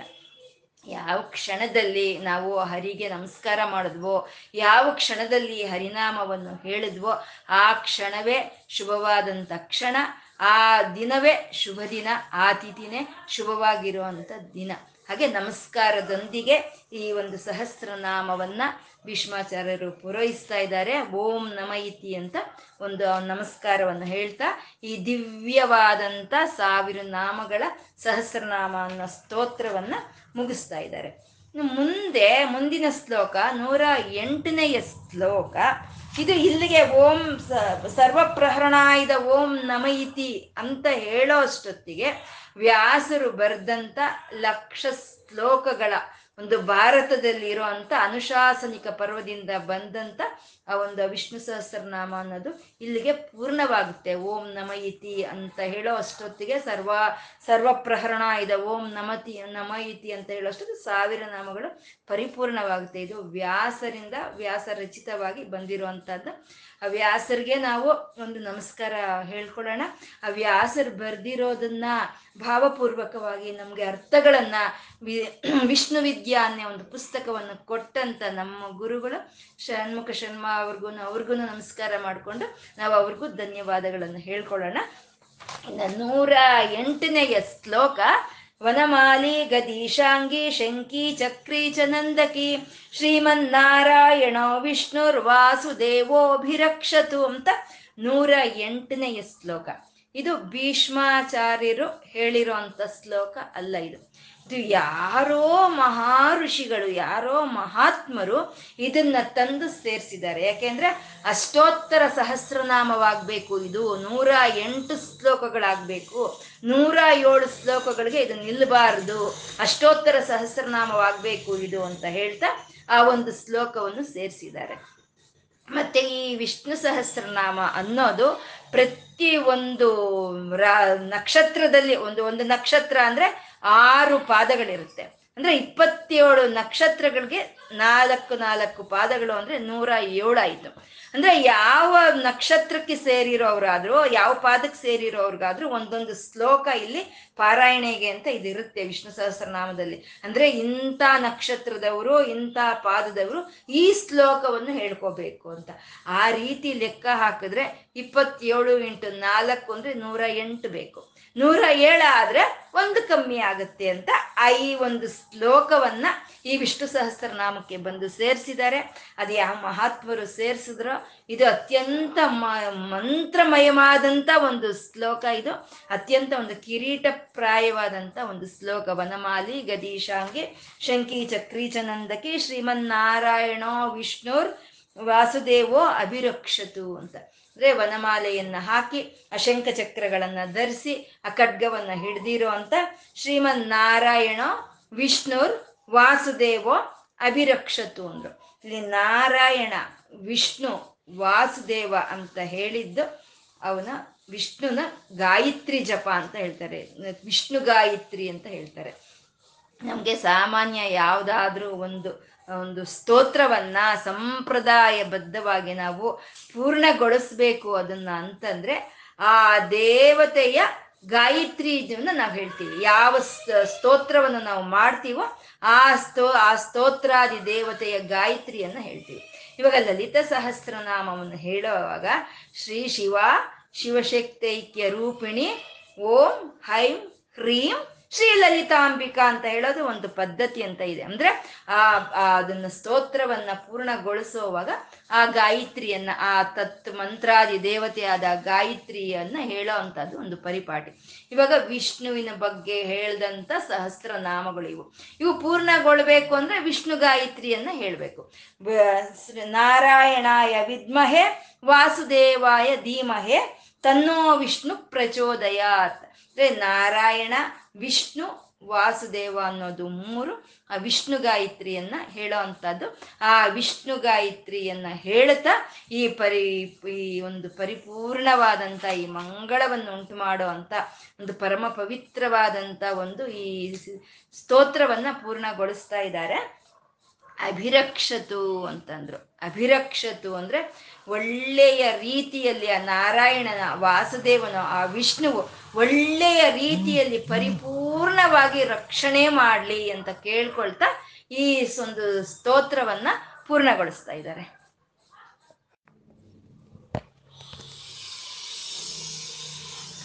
ಧರ್ಮರಾಯನು ಕೇಳಿದ್ದ. ಕಿಮೇಕಂ ದೈವತಂ ಲೋಕೆ ಕಿಂವಾಪ್ಯೇಕಂ ಪರಾಯಣಂ. ಯಾರನ್ನ ನಾನು ಸ್ತುತಿಸ್ಬೇಕು ಆ ಒಬ್ಬನೇ ಆದ ದೇವರು ಯಾರು ಅಂತ ಹೇಳಿದ್ರು. ಕಿಮೇಕಂ ದೈವತಂ ಲೋಕೆ ಕಿಂವಾಪ್ಯೇಕಂ ಪರಾಯಣಂ. ಸ್ತುವಂತ ಕಂ ಕಮರ್ಚಂತ ಪ್ರಾಪ್ನಿವ ಮಾನವ ಶುಭಂ ಅಂತ ಕೇಳಿದ್ರು. ಕೇಳಿದ್ದು ಎರಡೇ ಎರಡು ಸಾಲು ಇರೋ ಅಂತ ಒಂದೇ ಶ್ಲೋಕವೇ. ಆದ್ರೆ ಅದರಲ್ಲಿ ಆರು ಪ್ರಶ್ನೆಗಳನ್ನ ಕೇಳ್ತಾನೆ ಧರ್ಮರಾಯನು ಭೀಷ್ಮಾಚಾರ್ಯರಿಗೆ. ಆ ಆರು ಪ್ರಶ್ನೆಗಳಿಗೆ ಉತ್ತರವಾಗಿ ಭೀಷ್ಮಾಚಾರ್ಯರು ಹೇಳ್ತಾ ಇರುವಂತದ್ದು, ಮಗ, ಧರ್ಮರಾಯನೇ ಕೇಳಿದ್ಯಲ್ಲಪ್ಪ, ಆ ಒಬ್ಬನೇ ಆದ ಪರಮಾತ್ಮ ಯಾರು? ಯಾರನ್ನ ಸ್ತುತಿಸ್ಬೇಕು? ಯಾರನ್ನ ಅರ್ಚಿಸ್ಬೇಕು? ಯಾರನ್ನ ಸ್ತುತಿಸೋದ್ರಿಂದ ಈ ಜನ್ಮ ಮೃತ್ಯು ಭಯ ಅನ್ನೋದು, ಈ ಸಂಸಾರ ಭಯ ಅನ್ನೋದು ಹೋಗಿತ್ತೆ ಅಂತ ಕೇಳಿದ್ಯಲ್ಲ ನೀನು? ಈಗ ಕೇಳಿಸ್ಕೋ ಅಂತ ಹೇಳ್ತಾ ಇದ್ದಾರೆ. ವಿಶ್ವಂ, ಯಾರಾದ್ರೆ ಈ ಪ್ರಪಂಚ ರೂಪದಲ್ಲಿ ಕಾಣಿಸ್ತಾ ಇದೆಯೋ, ನಾವು ಕಾಣಿಸ್ತಾ ಇರೋ ಅಂತ ಪ್ರಪಂಚ ಏನ್ ಇದೆಯೋ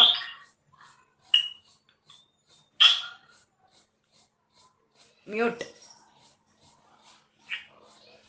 ನಮಗ್ ಕಾಣಿಸ್ತಾ ಇರೋ ಅಂತ ಈ ಪ್ರಪಂಚ ವಿಶ್ವಂ ಅದೇ ದೇವ್ರು, ವಿಶ್ವಂ. ಹಾಗಂತ ಅಲ್ಲೇ ನಿಂತ್ಕೋಬೇಡ. ಏನ್ ಕಾಣಿಸ್ತಾ ಇದೆಯೋ ಅದೇ ದೇವ್ರು ಅಂತ ಅಲ್ಲೇ ನಿಂತ್ಕೋಬೇಡ. ಅದ್ರ ಒಳಗಡೆ ಇರುವಂತ ಚೈತನ್ಯವೇ ವಿಷ್ಣುಹು ಅಂತಂದ್ರು. ಈ ಕಾಣಿಸ್ತಾ ಇರೋವಂಥ ಪ್ರಪಂಚವೂ ದೇವರೇ. ಈ ಕಾಣಿಸ್ತಾ ಇರೋಂಥ ಪ್ರಪಂಚದಲ್ಲಿ ವ್ಯಾಪಿಸ್ಕೊಂಡಿರುವಂತ ಚೈತನ್ಯವು ಅದು ವಿಷ್ಣು ಯಾವ ರೀತಿ ವ್ಯಾಪಿಸ್ಕೊಂಡಿದ್ದಾನೆ ಅಂದ್ರೆ ವಷಟ್ಕಾರ ವಶಟ್ಕಾರನಾಗಿ ವ್ಯಾಪಿಸ್ಕೊಂಡಿದ್ದಾನೆ ಅಂತ. ವಷಟ್ಕಾರ ಅಂದ್ರೆ ಯಜ್ಞ ಸ್ವರೂಪನು, ಯಜ್ಞ ಮಾಡೋ ಸಲುವಾಗಿ ಅವನು ಎಲ್ಲ ಸೃಷ್ಟಿಯಲ್ಲಿ ವ್ಯಾಪಿಸ್ಕೊಂಡಿದ್ದಾನೆ. ಏನು ಯಜ್ಞ ಅವನು ಮಾಡ್ತಾ ಇದ್ದಾನೆ ಅಂತಂದ್ರೆ ಪಂಚಕೃತ್ಯಗಳು, ಸೃಷ್ಟಿ, ಸ್ಥಿತಿ, ಲಯ, ತಿರೋಧಾನ, ಅನುಗ್ರಹ ಅನ್ನೋ ಒಂದು ಪಂಚಕೃತ್ಯಗಳಿಂದ ಕೂಡಿರೋ ಅಂತ ಒಂದು ಯಜ್ಞವನ್ನ ಅವನು ಮಾಡ್ತಾ ಇದ್ದಾನೆ ಅಂತ. ಅಂದ್ರೆ ಯಜ್ಞವನ್ನು ಯಾರು ಮಾಡ್ತಾರೋ ಅವನೇ ಯಜಮಾನ. ಅಂದ್ರೆ ಯಜಮಾನವೂ ಅಷ್ಟೇ ಅಲ್ಲ ಅವನು. ಆ ಯಜ್ಞದಲ್ಲಿ ಭಾಗಿಯಾಗಿರುವಂತ ಋಕ್ವೀಕರು ಕೂಡ ಅವನೇ ಅಂತ ಹೇಳ್ತಾ ಬ್ರಹ್ಮ ಅಂದ್ರು. ಬ್ರಹ್ಮ ವಿಧಾತ. ಹಿರಣ್ಯ ಗರ್ಭ ಅನ್ನೋ ನಾಮಗಳು ಹೇಳ್ತು. ಚತುರ್ಮುಖ ಬ್ರಹ್ಮನು ಸೃಷ್ಟಿಕರ್ತನಾದ ಪ, ಬ್ರಹ್ಮನು ಅವನೇ. ಆ ಪರಬ್ರಹ್ಮನೇ ಬ್ರಹ್ಮನ ರೂಪದಲ್ಲಿ ಬಂದು ಸೃಷ್ಟಿ ಮಾಡ್ತಾನೆ ಅಂತ. ಅವನು ವಿಷ್ಣುಹು ವಿಷ್ಣುಹು ಅನ್ನೋದು ಮೂರ್ನಾಲ್ಕು ಸಲಿ ಬರುತ್ತೆ. ವೃಷಾಹಿ, ವೃಷಭೋ, ವಿಷ್ಣು ಅನ್ನೋ ಕಡೆ ಬಂತು. ಅನಿರ್ವಿ ಅನಿರ್ದೇಶಪುರ್ ವಿಷ್ಣು ಅನ್ನೋ ಕಡೆ ಬಂತು. ವಿಷ್ಣು ಅಂದ್ರೆ ಸ್ಥಿತಿ ಕಾರ್ಯವನ್ನು ಮಾಡ್ತಾ ಎಲ್ಲ ಕಡೆ ಯಾರು ವ್ಯಾಪಿಸ್ಕೊಂಡಿದಾನೋ ಆ ಪರಬ್ರಹ್ಮನೇ ವಿಷ್ಣು ಅಂತ. ಯಾವ ರೀತಿ ವ್ಯಾಪಿಸ್ಕೊಂಡಿದ್ದಾನೆ ಅವನು ಅಂದ್ರೆ ಭೂತ ಭವ್ಯ ಭವತ್ ಪ್ರಭು ಅಂತ ಅಂದ್ರು. ಕಾಲ ಸ್ವರೂಪನಾಗಿ ವ್ಯಾಪಿಸ್ಕೊಂಡಾನೆ. ನಿನ್ನೇನು ಅವನೇ ಇದ್ದ, ಇವತ್ತು ಅವನೇ ಇದ್ದಾನೆ, ನಾಳೆನು ಅವನೇ ಇದ್ದಾನೆ. ಕಾಲ ಸ್ವರೂಪದಲ್ಲಿ ವ್ಯಾಪಿಸ್ಕೊಂಡಿದ್ದಾನೆ. ಹಗಲು ಅವನೇ, ರಾತ್ರಿಯೂ ಅವನೇ. ಋತುಹು, ಋತು ಅವನೇ, ಸಂವತ್ಸರನು ಅವನೇ, ಆ ರೀತಿ ವ್ಯಾಪಿಸ್ಕೊಂಡಿದ್ದಾನೆ ಅಂತ ವಿಷ್ಣು ಅಂದ್ರು. ಮತ್ತೆ ರುದ್ರನು ಅವನೇ ಅಂತ ಅಂದ್ರು. ಈಶ್ವರ ಅಂತಾರೆ, ಶಿವಸ್ಥಾಣುಹು ಅಂತಾರೆ, ಶಿವ ಅಂತಾರೆ. ಈ ರೀತಿ ಅನೇಕ ಒಂದು ಶಿವನ ನಾಮಗಳು ವಿಷ್ಣು ಸಹಸ್ರನಾಮದಲ್ಲಿ ಬರೋದು. ಅಂದ್ರೆ ಬ್ರಹ್ಮ, ವಿಷ್ಣು, ರುದ್ರರು ಮೂರು ತಾನೇ ಆದಂತ ತಾನೇ ಆಗಿ ಪ್ರಕಟವಾಗಿರುವಂತ ಈ ವಿಶ್ವವೇ. ಈ ವಿಶ್ವ ಒಳಗಡೆ ಪ್ರ ಚೈತನ್ಯವೇ ಅಂತ ಹೇಳಿದ್ರು. ಒಂದು ಸೃಷ್ಟಿ ಅಂತ ಆಗಬೇಕು. ಒಂದು ಈ ಬ ಜನಗರ ಜನಗಳ ಒಂದು ಜನನವಾಗಬೇಕು ಅಂದರೆ ಅದಕ್ಕೆ ಮನುಗಳು ಬೇಕು. ಮನುಹು ಮನುನು ಅವನೇ. ಅದಕ್ಕೆ ಋಷಿಗಳು ಬೇಕು. ಋಷಿನೂ ಅವನೇ. ಮಹರ್ಷಿ ಕಪಿಲಾಚಾರ್ಯ ಅಂತಂದ್ರು. ಅದಕ್ಕೆ ಪ್ರಜಾಪತಿಗಳು ಬೇಕು. ಅದು ಅವನೇ. ಪೃಥುಹು ಅಂದರು. ದಕ್ಷ ಅಂದರು. ಪ್ರಜಾಪತಿಗಳ ರೂಪದಲ್ಲಿ ಅವನೇ ಇದ್ದಾನೆ ಅಂತಂದ್ರು. ಈ ಪ್ರಕೃತಿ ಎಲ್ಲ ರಕ್ಷಣೆ ಆಗಬೇಕು ಅಂದರೆ ಇದು ಪಂಚಭೂತಾದಿ ಎಲ್ಲ ಶಕ್ತಿಗಳು ಬೇಕು. ಅದು ಅವನೇ, ಆಕಾಶವು ಅವನೇ ದಿವಸ್ಪೃಕ್ ಅಂತಂದ್ರು ವಾಯುವು ಅವನೇ, ಪವನ ಪವನ ಅನಿಲ ಅಂತ ಹೇಳಿದ್ರು, ಅಗ್ನಿನೂ ಅವನೇ, ವಹ್ನಿ ಅಂತ ಹೇಳಿದ್ರು, ನೀರು ಅವನೇ ಅಪಾಮ್ ನಿಧಿಹಿ ಅಂತಂದ್ರು ಅಂಬೋ ನಿಧಿಹಿ ಅಂತಂದ್ರು ಭೂಮಿನೂ ಅವನೇ ಅಂದ್ರು, ಮಹಿ ಬರ್ತಾ ಅಂದ್ರು, ಪೃಥ್ವಿ ಅಂತ ಹೇಳಿದ್ರು. ಹೀಗೆ ಪಂಚಭೂತಗಳ ರೂಪದಲ್ಲಿನ ಅವನೇ ಪ್ರಕಟವಾಗಿದ್ದಾನೆ. ಸಮುದ್ರ ಮಹೋದ ದಿಶಯೋಹೋ ಅಂತಂದ್ರು. ಸಮುದ್ರವೂ ಅವನೇ. ಅಚಲಹ ಅಂತಂದ್ರು. ಬೆಟ್ಟವು ಅವನೇ ಅಂತಂದ್ರು. ಕಾಣಿಸ್ತಾ ಇರುವಂತ ಎಲ್ಲಾ ಪ್ರಾಣಿಗಳು ಅವನೇ. ಶರಭ ಅಂದ್ರು. ಸಿಂಹ ಅಂದ್ರು. ಪಕ್ಷಿಗಳು ಅವನೇ. ಗರುಡ ಅಂದ್ರು. ಸುಪರ್ಣ ಅಂತಂದ್ರು. ಸುಪರ್ಣಗಳನ್ನು ಮುಂದಿರುವಂತ ಗರುಡನು ಅವನೇ ಅಂದ್ರು. ಸರ್ಪಗಳು ಅವನೇ ಅಂತಂದ್ರು. ಅನಂತ ಅಂದ್ರು. ವಾಸುಕಿ ಅಂತಂದ್ರು. ಮಹೋದ ದಿಶಯೋಹೋ ಅಂತಂದ್ರೆ ಆದಿಶೇಷನ ಮೇಲೆ ಮಲಗಿರುವಂತ ನಾರಾಯಣನ ಒಂದು ಇದನ್ನ ಹೇಳೋ ಅಂತದ್ದು ಅವನು ವೃಕ್ಷಗಳು ಅವನೇ ಅಂತ ವೃಕ್ಷ ಅಂದ್ರು. ನೆಗ್ರೋ ದೋದುಂಬರೋ ಅಶ್ವತ್ಥ ಅಂದ್ರು. ನೆಗ್ರ ವಿಶ್ವ ಅವನೇ, ಔದುಂಬರ ವಿಶ್ವವು ಅವನೇ, ಅಶ್ವತ್ಥ ವೃಕ್ಷವೋ ಅವನೇ ಅಂತಂದ್ರು ಸಮುದ್ರವೂ ಅವನೇ, ನದಿನೂ ಅವನೇ, ಸಮಸ್ತವೂ ಅವನೇ. ಅನ್ನ ಪರ್ಜನ್ಯ ಮಳೆಯ ರೂಪದಲ್ಲಿ ಬರೋನು ಅವನೇ. ಮಳೆಯ ರೂಪದಲ್ಲಿ ಬಂದು ಅನ್ನವನ್ನು ಕೊಡ್ತಾ ಇರುವಂತವನು ಅವನೇ, ಅನ್ನ. ಆ ಅನ್ನವನ್ನು ಕೊಡ್ತಾ ಇರುವಂತವನು ಅವನೇ ಅದನ್ನ ಭುಜಿಸ್ತಾ ಇದ್ದಾನೆ, ಅನ್ನಾದ ಅಂತಂದ್ರು ಅನ್ನಂ ಅನ್ನಾದ ಅಂತಂದ್ರು ಅಂದ್ರೆ. ಭೋಜನಂ ಭೋಕ್ತ ಅಂತ. ಈ ಎಲ್ಲಾ ಇಂದ್ರಿಯಗಳಿಗೂ ಆ ಅನುಭವವೇ ಭೋಜನ. ಕಣ್ಣಿಟ್ಟಿದ್ದಾನೆ. ಕಣ್ಣಿಟ್ಟಿ ಆ ಕಣ್ಣಿನ ರೂಪದಲ್ಲಿ ತಾನೇ ಇದ್ದಾನೆ. ಈ ಕಣ್ಣಿಗೆ ಬೇಕಾಗಿರುವಂತ ದೃಶ್ಯವನ್ನ ಕೊಟ್ಟು ಆ ದೃಶ್ಯದ ರೂಪದಲ್ಲಿ ತಾನೇ ಇದ್ದಾನೆ. ಆ ಅನುಭವವನ್ನ ತಾನೇ ಪಡ್ಕೊಳ್ತಾ ಇದ್ದಾನೆ ಅಂತ ಭೋಜನಂ ಭೋಕ್ತ ಅಂತಂದ್ರು. ಅಂದ್ರೆ ಈ ಸಮಸ್ತವಾದ ಅಣುವಿಂದ ಹಿಡಿದು ಆ ಸ್ಥೂಲದವರೆಗೂ ಪ್ರತಿ ಒಂದರನ್ನು ಸೃಷ್ಟಿ ಮಾಡಿ, ಪ್ರತಿ ಒಂದರಲ್ಲಿ ವ್ಯಾಪಿಸ್ಕೊಂಡು, ಪ್ರತಿ ಒಂದರನ್ನ ಕಾಪಾಡ್ತಾ ಇರೋ ಅವನು ಜ್ಯೇಷ್ಠನು, ಅವನು ಶ್ರೇಷ್ಠನು ಅಂತ ಹೇಳ್ತಾ ಅಂತ ಪರಮ ಪವಿತ್ರವಾದ ಪರತತ್ವವನ್ನ ಶ್ರವಣ ಮಾಡೋ ಅಂತದೇ ಪುಣ್ಯ ಶ್ರವಣ ಕೀರ್ತನ ಅಂತ ಹೇಳಿದ್ರು ಭೀಷ್ಮಾಚಾರ್ಯರು. ಇದು ಕೇಳಿದ ಪ್ರಶ್ನೆಗೆ ಈ ಎಲ್ಲಾ ಲಕ್ಷಣಗಳು ಇರೋ ಅಂತ ಪರತತ್ವವನ್ನ ನೀನು ಉಪಾಸನೆ ಮಾಡಬೇಕು ಹಾಗೆ ಅಂತ ಹೇಳಿದ್ರು. ಅಂತ ಆ ರೀತಿ ಉಪಾಸನೆ ಮಾಡಿದ್ರೆ ಏನು ಬರುತ್ತೆ? ಹಾಗೆ ಅಂತಂದ್ರೆ, ಇತೀದಂ ಕೀರ್ತನೀಯಸ್ಯ ಕೇಶವಸ್ಯ ಮಹಾತ್ಮನಃ ನಾಮ್ನಂ ಸಹಸ್ರಂ ದಿವ್ಯಾನಾಮಶೇಷೇಣ ಪ್ರಕೀರ್ತಿತಂ. ಹೀಗೆ ಎಲ್ಲರೂ ಸಮಸ್ತ ಮುಕ್ತವಾದ ಜನರು ಯಾವ ದೇಶದಲ್ಲಿರೋರಾಗ್ಬೋದು, ಹೆಂಗಸರಾಗ್ಬೋದು, ಗಂಡಸರಾಗ್ಬೋದು, ಮಕ್ಕಳಾಗ್ಬೋದು, ಯಾವ ಜಾತಿಯರಾಗ್ಬೋದು, ಹೇಳ್ಕೊಳ್ಳೋದಕ್ಕೆ, ಹೇಳ್ಕೊಳ್ಳಬೇಕು ಅನ್ನೋ ಅಂತ ಒಂದು ಮಹಿಮೆ ಇರೋ ಅಂತ ಇತೀದಂ ಕೀರ್ತನೀಯಸ್ಯ. ಕೀರ್ತನೆ ಮಾಡೋದಕ್ಕೆ ಅನುವಾಗಿರೋ ಅಂತ ಆ ದಿವ್ಯ ಮಂಗಳ ಮೂರ್ತಿ ಕೇಶವನ ನಾಮಗಳನ್ನ, ಸಾವಿರ ನಾಮಗಳನ್ನ ಅಶೇಷವಾಗಿ, ಯಾವುದು ಶೇಷ ಅಂತ ಇಲ್ದಲೆ ಪ್ರಚರಿತಗೊಳಿಸಿದ್ದಾರೆ ಅಂತ. ಅಂದ್ರೆ ಭೀಷ್ಮಾಚಾರ್ಯರ ಬಾಯಿಂದ ಕೃಷ್ಣ ಪರಮಾತ್ಮ ಏನು ಸಹಸ್ರನಾಮಗಳನ್ನು ಹೇಳಿಸಿದ್ನೋ ಅಶೇಷವಾಗಿ ಆ ದಿವ್ಯವಾದ ಕೇಶವ ನಾಮಗಳು ಪ್ರತಿಯೊಬ್ರು ಹೇಳ್ಕೋಬಹುದು ಅಂತ ಅದನ್ನ ಪ್ರಚಲಿತಗೊಳಿಸಿದ್ರು ಅಂತ. ಇದಂ ಶೃಣಿಯಾ ನಿತ್ಯಂ ಯಶ್ಚಾಪಿ ಪರಿಕೀರ್ತಯೇ ನಾಶುಭಂ ಪ್ರಾಪ್ನಿಯಾತ್ ಕಿಂಚ ಸೋಮುತ್ರೇಹ ಹಚ ಮಾನವ. ಆ ರೀತಿ ಧ್ಯಾನ ಮಾಡ್ಕೊಂಡ್ರೆ ಏನ್ ಬರುತ್ತೆ ಅಂತಂದ್ರೆ ಇಹಲೋಕದಲ್ಲಿ ಆಗ್ಬೋದು. ಪರಲೋಕದಲ್ಲಿ ಆಗ್ಬೋದು. ಅಶುಭ ಅನ್ನೋದು ಇಲ್ಲ. ನಶುಭಂ ಪ್ರಾಪ್ನಿಯಾತ್. ಅಶುಭ ಅನ್ನೋದು ಆಗೋದೇ ಇಲ್ಲ ಅಂತ. ವೇದಾಂತಗೋ ಬ್ರಾಹ್ಮಣ ಬ್ರಾಹ್ಮಣ ಸ್ಯಾತ್. ಕ್ಷತ್ರಿಯೋ ವಿಜಯೀ ಭವೇತ್. ವೈಶ್ಯೋ ಧನ ಸಮೃದ್ಧ ಸ್ಯಾತ್. ಶೂದ್ರಸ್ಯ ಸುಖಮವಾಪ್ನಿಯಾತ್. ಬ್ರಾಹ್ಮಣರಿಗೆ, ಯಾವ ಬ್ರಾಹ್ಮಣರಾದ್ರೆ ಈ ವಿಷ್ಣು ಸಹಸ್ರನಾಮ ಪಾರಾಯಣವನ್ನು ಮಾಡ್ತಾರೋ ಅವ್ರಿಗೆ ಬ್ರಹ್ಮಣತ್ವ ಬರುತ್ತೆ. ಯಾವ ಕ್ಷತ್ರಿಯರಾದ್ರೆ ಈ ವಿಷ್ಣು ಸಹಸ್ರನಾಮವನ್ನು ಪಾರಾಯಣ ಮಾಡ್ತಾರೋ ಅವ್ರಿಗೆ ಅತ್ಯಂತ ವಿಜಯ ಅನ್ನೋದು ಸಿಕ್ಕುತ್ತೆ. ಯಾವ ವ್ಯಾಪಾರಸ್ಥರು ಇದನ್ನ ಇದು ಮಾಡ್ತಾರೋ ಧನ ಸಮೃದ್ಧಿ ಆಗುತ್ತೆ ಕ್ಷೂದ್ರರಿಗೆ ಸುಖ ಬರುತ್ತೆ ಅಂತ ಹೇಳ್ತಾ, ಧರ್ಮಾರ್ಥಿ ಪ್ರಾಪ್ನಿಯ ಧರ್ಮಂ, ಅರ್ಥಾರ್ಥಿ ಚಾತ್ರಮಾಪ್ನಿಯಾತ್. ಕಾಮಾನವಾಪ್ನಿಯಾತ್ ಕಾಮಿ ಪ್ರಜಾರ್ಥಿ ಚಾಹುನಿಯಾತ್ ಪ್ರಜಾಂ. ಧರ್ಮ ಬೇಕಾ, ಧರ್ಮ ಸಿಕ್ಕುತ್ತೆ, ಅರ್ಥ ಬೇಕಾ, ಅರ್ಥ ಸಿಕ್ಕುತ್ತೆ, ಕಾಮ ಬೇಕಾ, ಕಾಮ ಸಿಕ್ಕುತ್ತೆ, ಮೋಕ್ಷ ಬೇಕಾ, ಮೋಕ್ಷ ಸಿಕ್ಕುತ್ತೆ. ಸಂತಾನ ಬೇಕಾ, ಸಂತಾನವೂ ಆಗುತ್ತೆ. ಈ ವಿಷ್ಣು ಸಹಸ್ರನಾಮದ ಪಾರಾಯಣೆಯಿಂದ ಅಂತ ಹೇಳ್ತಾ ಭಕ್ತಿಮಾನ್ಯ ಸದೋತ್ತಾಯ, ಶುಚಿ ಸದ್ಗತಿ ಮಾನಸಃ. ಸಹಸ್ರಂ ವಾಸುದೇವಸ್ಯ, ನಾಮ್ನಾಮೇತತ್ ಪ್ರಕೀರ್ತಯೇತ್. ಯಾರು ಭಕ್ತಿಯಿಂದ ಪ್ರತಿದಿನ ನಿರ್ಮಲವಾದ ಮನಸ್ಸಿನಿಂದ ಈ ವಿಷ್ಣು ಸಹಸ್ರನಾಮವನ್ನು ಪಾರಾಯಣ ಮಾಡ್ತಾರೋ ಅಂಥವ್ರಿಗೆ ಪರಮಾತ್ಮನ ಅನುಗ್ರಹ ಅನ್ನೋದು ಸಂಪೂರ್ಣವಾಗಿ ಸಿಕ್ಕುತ್ತೆ ಅಂತ ಯಶ ಪ್ರಾಪ್ನೋತಿ ವಿಪುಲಂ ಯಾತಿ ಪ್ರಾಧಾನ್ಯಮೇವಚ. ಚ ಅಚಲಾಂ ಶ್ರಿಯಮಾಪ್ನೋತಿ ಶ್ರೇಯ ಪ್ರಾಪ್ನೋತಿ ಮನುತ್ತಮಂ ಅಂತಿದ್ದಾರೆ. ಈ ವಿಷ್ಣು ಸಹಸ್ರನಾಮ ಸ್ತೋತ್ರವನ್ನ ಯಾರು ಪಾರಾಯಣೆ ಮಾಡ್ಕೊಳ್ತಾರೋ ಅಂತವ್ರಿಗೆ ಯಶಸ್ಸು ಲಭಿಸುತ್ತೆ, ತೇಜಸ್ಸು ಬರುತ್ತೆ, ಭಯ ಹೋಗುತ್ತೆ, ಧೈರ್ಯ ಬರುತ್ತೆ. ಆ ಬಂಧುವರಲ್ಲಿ ಸ್ನೇಹಿತರಲ್ಲಿ, ತಿಳಿದವರಲ್ಲಿ ಅವರೇ ಪ್ರಧಾನರಾಗಿ ಆ ಕೀರ್ತಿಯನ್ನ ಪಡ್ಕೊಳ್ತಾರೆ ಅಂತ ಹೇಳ್ತಾ, ನಭಯಂ ಕ್ವಚಿತಾಪ್ನೋತಿ ವೀರ್ಯಂ ತೇಜಸ್ಯ ವಿಂದತಿ. ಭವತ್ಯ ರೋಗೋ ದ್ಯುತಿಮಾನ್ ಬಲರೂಪ ಗುಣಾನ್ವಿತ. ಎಲ್ಲ ಭಯಗಳು ಹೋಗಿ ಸತ್ವಗುಣಗಳು ಬಲದಿಂದ ಕೂಡಿರೋ ಅಂತ ಒಂದು ಸತ್ವಗುಣಗಳು ಸಿಕ್ಕುತ್ತೆ ಅಂತ ಹೇಳ್ತಾ. ರೋಗಾತ್ ಮುಚ್ಚತೆ ರೋಗಾದ್ಭೋ ರೋಗಾದ್ಭುದ ಮುಚ್ಚತೆ ಬಂಧನಾತ್. ಭಯಾನ್ ಮುಚ್ಚೇತ ಬೀತಸ್ತು ಮುಚ್ಚೇತಾಪನ್ ಆಪದಃ. ರೋಗ ಇದ್ದವ್ರಿಗೆ ಈ ವಿಷ್ಣು ಸಹಸ್ರನಾಮವನ್ನ ಪಾರಾಯಣೆ ಮಾಡಿಕೊಂಡ್ರೆ ರೋಗ ಇದ್ದವ್ರಿಗೆ ರೋಗ ಹೋಗುತ್ತೆ. ಬಂಧನದಲ್ಲಿ ಇದ್ದವ್ರಿಗೆ ಬಂಧನ ಅನ್ನೋದು ಹೋಗುತ್ತೆ. ಆಪತ್ತಿನಲ್ಲಿ ಇರೋರಿಗೆ ಆಪತ್ತು ಅನ್ನೋದು ಹೋಗುತ್ತೆ. ವಾಸುದೇವಾಶ್ರಯೋ ಮತ್ಯೋ ವಾಸುದೇವ ಪರಾಯಣ ಸರ್ವ ಪಾಪ ವಿಶುದ್ಧಾತ್ಮ ಯಾತಿ ಬ್ರಹ್ಮ ಸನಾತನಂ. ಈ ವಾಸುದೇವನ ಆಶ್ರಯವನ್ನ ಯಾರು ಪಡ್ಕೊಳ್ತಾರೋ ಅಂಥವ್ರಿಗೆ ಸರ್ವ ವಿಧವಾದ ಪಾಪಗಳು ಹೋಗ್ತಾ, ಅವರ ಆತ್ಮ ಶುದ್ಧಿ ಆಗ್ತಾ ಆ ಬ್ರಹ್ಮತ್ವವನ್ನು ಪಡ್ಕೊಳ್ತಾರೆ ಅಂತ ಹೇಳ್ತಾ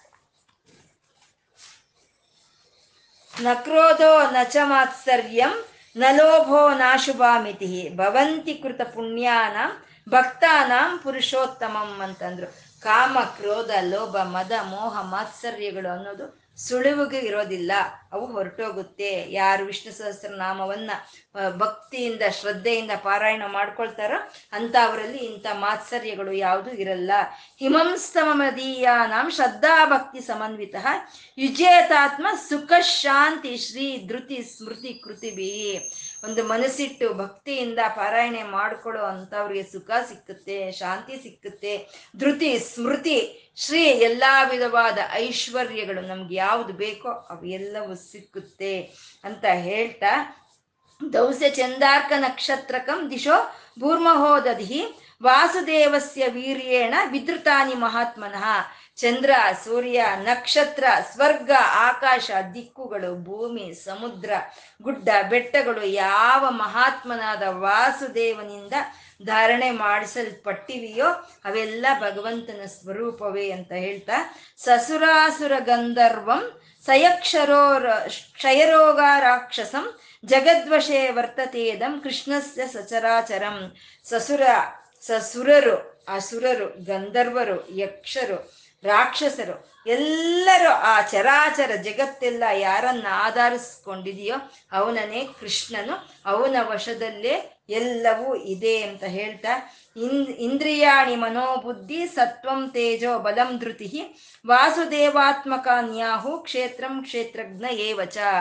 ಇಂದ್ರಿಯಗಳು ಮನಸ್ಸು, ಬುದ್ಧಿ, ಸತ್ವ, ತೇಜಸ್ಸು, ಬಲ, ಧೃತಿ ಕ್ಷೇತ್ರ, ಕ್ಷೇತ್ರಜ್ಞ, ಅಂದ್ರೆ ಶರೀರ, ಶರೀರದಲ್ಲಿರುವಂತ ಆತ್ಮ, ಇವೆಲ್ಲ ಯಾವ ಪರಮಾತ್ಮನ ವಾಸುದೇವನ ಆಧೀನದಲ್ಲಿ ಇದೆಯೋ ಅವನೇ ಕೃಷ್ಣನು ಅಂತ ಹೇಳ್ತಾ, ಋಷಿಯೋಪಿತರೋ ದೇವೋ ಮಹಾಭೂತಾನಿ ದಾತವ ಜಂಗಮ ಜಂಗಮಂ ಛೇದಂ ಜಗನ್ನಾರಾಯಣೋದ್ಭವಂ. ಋಷಿಗಳು, ಪಿತೃದೇವತೆಗಳು, ದೇವತೆಗಳು, ಮಹಾಭೂತಗಳು, ಧಾತುಗಳು ಅಂದ್ರೆ ಲೋಹಗಳು. ಈ ಚರಾಚರ ಜಗತ್ತು ಎಲ್ಲವೂ ಯಾರಿಂದ ಹುಟ್ಟಿ ಬಂತೋ ಅವನೇ ಶ್ರೀಮನ್ ನಾರಾಯಣನು ಅಂತ. ಯೋಗೋಜ್ಞಾನಂ ತಥಾಸಾಂಖ್ಯಂ ವಿದ್ಯಾಶಿಲ್ಪಾದಿ ವಿದ್ಯಾ ಶಿಲ್ಪಾದಿ ಕರ್ಮಚ. ವೇದಾಶಾಸ್ತ್ರಾಣಿ ವಿಜ್ಞಾನಂ ಏತತ್ ಸರ್ವಂ ಜನಾರ್ದನಾತ್. ಏನು ನೀನು ಯೋಗ ಅಂತ ಹೇಳ್ತಾ ಇದೆಯೋ, ಏನು ಜ್ಞಾನ ಅಂತ ಹೇಳ್ತಾ ಇದೆಯೋ, ಏನು ಸಾಂಖ್ಯ ಅಂತ ಹೇಳ್ತಾ ಇದೆಯೋ, ಎಲ್ಲಾ ವಿದ್ಯೆಗಳು ಆ ಜನಾರ್ದನಿಂದಾನೇ ಬಂದಿರೋ ಅಂಥದ್ದು. ಏಕೋ ವಿಷ್ಣು ಮಹದ್ಭೂತಂ ಪೃಥಗ್ಭೂತಾನ್ಯನೇಕಶಃ. ತ್ರೀನ್ಲೋಕಾನ್ಯಾಪ್ಯ ಭೂತಾತ್ಮ ಭುಂಕ್ತೆ ವಿಶ್ವಭುಗ್ವಿಭು ಅಂತ. ವಿಷ್ಣು ಒಬ್ಬನೇ, ಅವನೇ ಹಿರಿಯನು, ಅವನೇ ಶ್ರೇಷ್ಠನ, ಅವನೇ ಜ್ಯೇಷ್ಠನ, ಅವನೇ ಮಹಾಚೇತನ ಸ್ವರೂಪನು, ಚೈತನ್ಯ ಸ್ವರೂಪನು. ಅಲ್ಪಚೇತನಗಳ ಹಲವಾರು ಇದ್ರೂ ಈ ಚೈತನ್ಯಕ್ಕೆ ಚೈತನ್ಯವನ್ನು ಕೊಡ್ತಾ ಇರುವಂತ ಮಹಾ ಚೈತನ್ಯನು. ಮೂರು ಲೋಕಗಳಲ್ಲಿ ತುಂಬಿಕೊಂಡಿರೋ ಅಂಥವನು ಎಲ್ಲ ಜಗತ್ತುಗಳಲ್ಲಿ ಅಂತರ್ಯಾಮಿಯಾಗಿ ಇರೋವಂಥವನು ಅನಂತನು. ಅವನು ಕೊನೆ ಅನ್ನೋದು ಇಲ್ಲ, ಆದಿ ಅನ್ನೋದು ಇಲ್ಲ. ಆ ನಾರಾಯಣ ಇಡೀ ಜಗತ್ತನ್ನ, ಈ ಸೃಷ್ಟಿಯನ್ನ, ಈ ಸೃಷ್ಟಿ ಲಯಗಳನ್ನ ಲೀಲಾಜಾಲವಾಗಿ ಅಂದ್ರೆ ಆಟ ಆಡ್ಕೊಂಡಷ್ಟು ಸುಲಭವಾಗಿ ಮಾಡ್ತಾ ಇದ್ದಾನೆ ಅಂತ.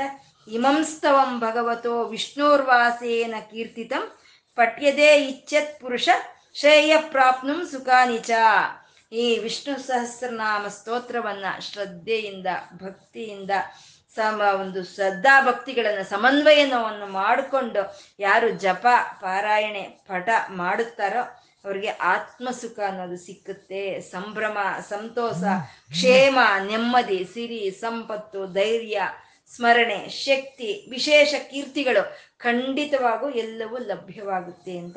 ವಿಶ್ವೇಶ್ವರಮಜಂ ದೇವಂ ಜಗತ ಪ್ರಭುವಪ್ಯಯಂ ಭಜಂತಿಯೇ ಪುಷ್ಕರಾಕ್ಷಂ ನತೇ ಯಾಂತಿ ಪರಾಭವಂ ನತೇ ಯಾಂತಿ ಪರಾಭವಂ ಓಂ ನಮ ಇತಿ ಅಂತ ಇದ್ದಾರೆ. ಈ ಜಗತ್ತನ್ನ ಪ್ರಭುವಾದಂಥ ಕೃಷ್ಣನ ನಾರಾಯಣನ ಆದಿ ಇಲ್ಲದ ಅನನ್ ಆದಿ ಹಂತಗಳು ಇಲ್ದಲೇ ಇರೋವಂಥವನು ಈ ವಿಶ್ವದ ಸೃಷ್ಟಿ, ಸ್ಥಿತಿ, ಲಯಕ್ಕೆ ಕಾರಣವಾದಂಥವನು ಆ ಪದ್ಮ ಕಮಲನಯನವದವನು ಆ ಪದ್ಮಗಳ ಹಾಗೆ ಕಮಲಗಳು ಉಳ್ಳಂತ ಪರಮಾತ್ಮನ ಮಹಾವಿಷ್ಣುವನು. ಯಾರು ಭಕ್ತಿಯಿಂದ, ಶ್ರದ್ಧೆಯಿಂದ ಭಜಿಸುತ್ತಾರೋ ಅಂತ ಅವ್ರಿಗೆ ಪರಾಭವ ಅನ್ನೋದು ಇಲ್ಲ ಅಂತ ಹೇಳ್ತಾ ಈ ಮಹಾಭಾರತದಿಂದ ಬಂದಿರೋ ಅಂತ ಈ ವಿಷ್ಣು ಸಹಸ್ರನಾಮ ಅನ್ನೋ ಒಂದು ಈ ಒಂದು ದಿವ್ಯವಾದ ಒಂದು ಸ್ತೋತ್ರ ಅನ್ನೋದು ಪೂರ್ಣಗೊಳಿಸ್ತಾ ಇದ್ದಾರೆ. ಈ ರೀತಿ ನಮಗೆ ಒಂದು, ನಾವು ಇವಾಗ ಹೇಳ್ಕೊಂಡಂಥ ರೀತಿಯಲ್ಲಿ ನಮಗೆ ಒಂದು ಫಲಗಳು ಬರಬೇಕು, ಫಲಶ್ರುತಿ ನಮಗೆ ಬರಬೇಕು ಹಾಗೆ ಅಂತಂದರೆ ನಾವು ಯಾವ ರೀತಿ ಭಗವಂತನ ನಾವು ಧ್ಯಾನಿಸ್ಬೇಕು ಅಂತಂದರೆ ತ್ವಮೇವ ಮಾತಾಚ, ತ್ವಮೇವ ಸಕ ಪಿತಾಚ, ತ್ವಮೇವ ಬಂಧುಶ್ಚ ಸಖಾ ತ್ವಮೇವ. ನೀನೇ ತಂದೆ, ನೀನೇ ತಾಯಿ, ನೀನೇ ಬಂಧು, ನೀನೇ ಬಳಗ, ನೀನೇ ಪ್ರತಿಯೊಂದು ನೀನೇ ನನಗೆ ಅಂತ ನಾವು ನಾವು, ಅವನನ್ನು ಸ್ಮರಿಸಿದಾಗ ಅದು ಎಂಥ ಸ್ಮರಣೆ ಆಗತ್ತೆ? ಅನನ್ಯಾಶ್ಚಿಂತಯಂ ತೋಮ ಏಜನ ಪರ್ಯುಪಾಸತೆ ಅಂತ. ಅನನ್ಯಶ್ಚಿಂತನೆ ಅಂತ ಅಂದರೆ ನಾವು ಯಾವಾಗಲೂ ಚಿಂತನೆ ಯಾವುದನ್ನು ಮಾಡ್ತೀವಿ? ಇಲ್ಲ ತಂದೆಯನ್ನು ಮಾಡ್ತೀವಿ, ಇಲ್ಲ ತಾಯಿನ ಮಾಡ್ತೀವಿ, ಇಲ್ಲ ಬಂಧುಗಳನ್ನು ಮಾಡ್ತೀವಿ ಇಲ್ಲ ಮಿತ್ರ ಮಿತ್ರರನ್ನು ಮಾಡ್ತೀವಿ. ತಂದೆನೂ ಅವನೇ, ತಾಯಿನೂ ಅವನೇ, ಬಂಧುವು ಅವನೇ, ಮಿತ್ರನೂ ಅವನೇ ಅಂತಂದ್ರೆ ನಾವು ಯಾರನ್ನ ಸ್ಮರಿಸಿದ್ರು ಅವನನ್ನು ಸ್ಮರಿಸ್ತಾ ಇರೋ ಹಾಗೆ. ಯಾವಾಗ? ನಾವು ತಿಳ್ಕೊಂಡ್ರೆ, ನೀನೇ ಎಲ್ಲ ಅಂತ ತಿಳ್ಕೊಂಡ್ರೆ. ಆ ರೀತಿ ನಾವು ತಿಳ್ಕೊಂಡಾಗ ಅವನು ನಮಗೆ ಯೋಗಕ್ಷೇಮವನ್ನು ಅವನೇ ಕಾಪಾಡ್ತಾನೆ. ಅನನ್ಯಾಶ್ಚಿಂತಯಂ ತೋಮ ಏ ಜನ ಪರ್ಯುಪಾಸತೆ ತೇಷಾಂ ಯುಕ್ತಾವಿಯುಕ್ತಾನಾಂ ಯೋಗಕ್ಷೇಮ ವಹಾಮ್ಯಂ ಅಂತ ಅವರ ಯೋಗಕ್ಷೇಮವನ್ನ ತಾನೇ ವಹಿಸ್ಕೊಳ್ತೀನಿ ಅಂತ ಕೃಷ್ಣನು ಒಂದು ಮಾತು ಕೊಡುವಂಥದ್ದು ಭಗವದ್ಗೀತೆ. ಭಗವದ್ಗೀತೆಯಲ್ಲಿ ಇನ್ನೇನ್ ಬೇಕು? ಅವನ ನಾಮವನ್ನು ಸ್ಮರಿಸ್ತಾ ಇದ್ರೆ ಸಾಕು, ಅವನ ಜಪವನ್ನು ಹೇಳ್ಕೊಳ್ತಾ ಇದ್ರೆ ಸಾಕು, ನಮ್ಮ ಯೋಗ, ನಮ್ಮ ಕ್ಷೇಮವನ್ನು ಅವನೇ ನೋಡ್ಕೊಳ್ತಾನೆ ಅಂತ. ಆ ರೀತಿ ಯಾರು ನೋಡ್ಕೊಳ್ತಾರೋ ಅಂಥವ್ರಿಗೆ ಅಷ್ಟ ಐಶ್ವರ್ಯಗಳು. ಸುಖ ಸಂತೋಷಗಳು ಸಿಕ್ಕುತ್ತೆ ಅಂತ ಹೇಳ್ತಾ, ಆರ್ತ, ವಿಷಣ್ಣ, ಶಿಥಿಲಾಶ್ಚ ಭೀತಾ ಗೋರೇಶು ಚ, ವ್ಯಾದೇಶ ವರ್ತಮಾನ ಸಂಕೀರ್ತ್ಯ ನಾರಾಯಣ ಶಬ್ದ ಮಾತ್ರ ವಿಮುಖ ದುಃಖ ಸುಖಿನೋ ಭವಂತು. ಅವನ ಒಂದು ನಾಮ ಜಪದಿಂದಾನೇ ಸರ್ವ ವಿಧವಾದ ಪಾಪಗಳು ಭಸ್ಮವಾಗುತ್ತೆ. ಕಾಯನ ವಾಚ ಮನಸೇಂದ್ರಿಯ ಇರುವ ಬುದ್ಧ್ಯಾತ್ಮನಾವ ಪ್ರಕೃತಿ ಸ್ವಭಾವ. ಕರೋಂ ಯದ್ಯತ್ ಸಕಲಂ ಪರಸ್ಮೈ ನಾರಾಯಣಾಯತಿ ಸಮರ್ಪಯಾಮಿ. ಮನಸ್ಸು ನಮ್ಮ ಮನಸ್ಸು, ಬುದ್ಧಿ, ವಾಕುಗಳನ್ನ, ತ್ರಿಕರಣಗಳನ್ನ ಅವನಿಗೆ ಅರ್ಪಣೆ ಮಾಡ್ಕೊಳ್ಳೋ ಅಂಥದ್ದೇ ನಾರಾಯಣಾಯತಿ ಸಮರ್ಪಯಾಮಿ. ಇಷ್ಟು ದಿನ ನಮ್ಮ ಕೈಯಲ್ಲಿ ಪ್ರೇರಣೆ ಕೊಟ್ಟು ನಮ್ಗೆ ಏನು ಹೇಳಿಸಿದ್ನೋ, ಇಷ್ಟು ದಿನ ಪ್ರೇರಣೆ ಕೊಟ್ಟು ಏನು ಕೇಳಿಸ್ಕೊಳ್ಳೋ ಹಾಗೆ ಮಾಡಿದ್ನೋ, ಆ ಪರಬ್ರಹ್ಮನಿಗೆ ನಮಗೆ ಸ್ಫೂರ್ತಿಯನ್ನು ಕೊಟ್ಟು ಇಂಥ ಪರಮ ಪವಿತ್ರವಾದ, ಮಂಗಳಕರವಾದ ಈ ಸ್ತೋತ್ರವನ್ನು ಹೇಳ ಹೇಳ್ಕೊಳ್ಳೋ ಹಾಗೆ ಕೇಳಿಸ್ಕೊಳ್ಳೋ ಹಾಗೆ ಮಾಡಿದಂಥ ನಾರಾಯಣ ಪರಬ್ರಹ್ಮನಿಗೆ ಎಲ್ಲವನ್ನೂ ಅರ್ಪಣೆ ಮಾಡಿಕೊಳ್ಳೋಣ. ಲಕ್ಷ್ಮೀನಾರಾಯಣರಿಗೆ ನತಿರಿಯಂ ನನ್ನ ಈ ನಮಸ್ಕಾರವನ್ನು ಸ್ವೀಕಾರ ಮಾಡು ತಂದಿ ಅಂತ ಕೇಳ್ಕೊಳ್ತಾ, ಸರ್ವಂ ಶ್ರೀ ಲಲಿತಾರ್ಪಣಮಸ್ತು. ಸರ್ವೇ ಜನ ಸುಖಿನೋ ಭವಂತು, ಸಮಸ್ತ ಸನ್ಮಂಗಳಾನಿ ಭವಂತು.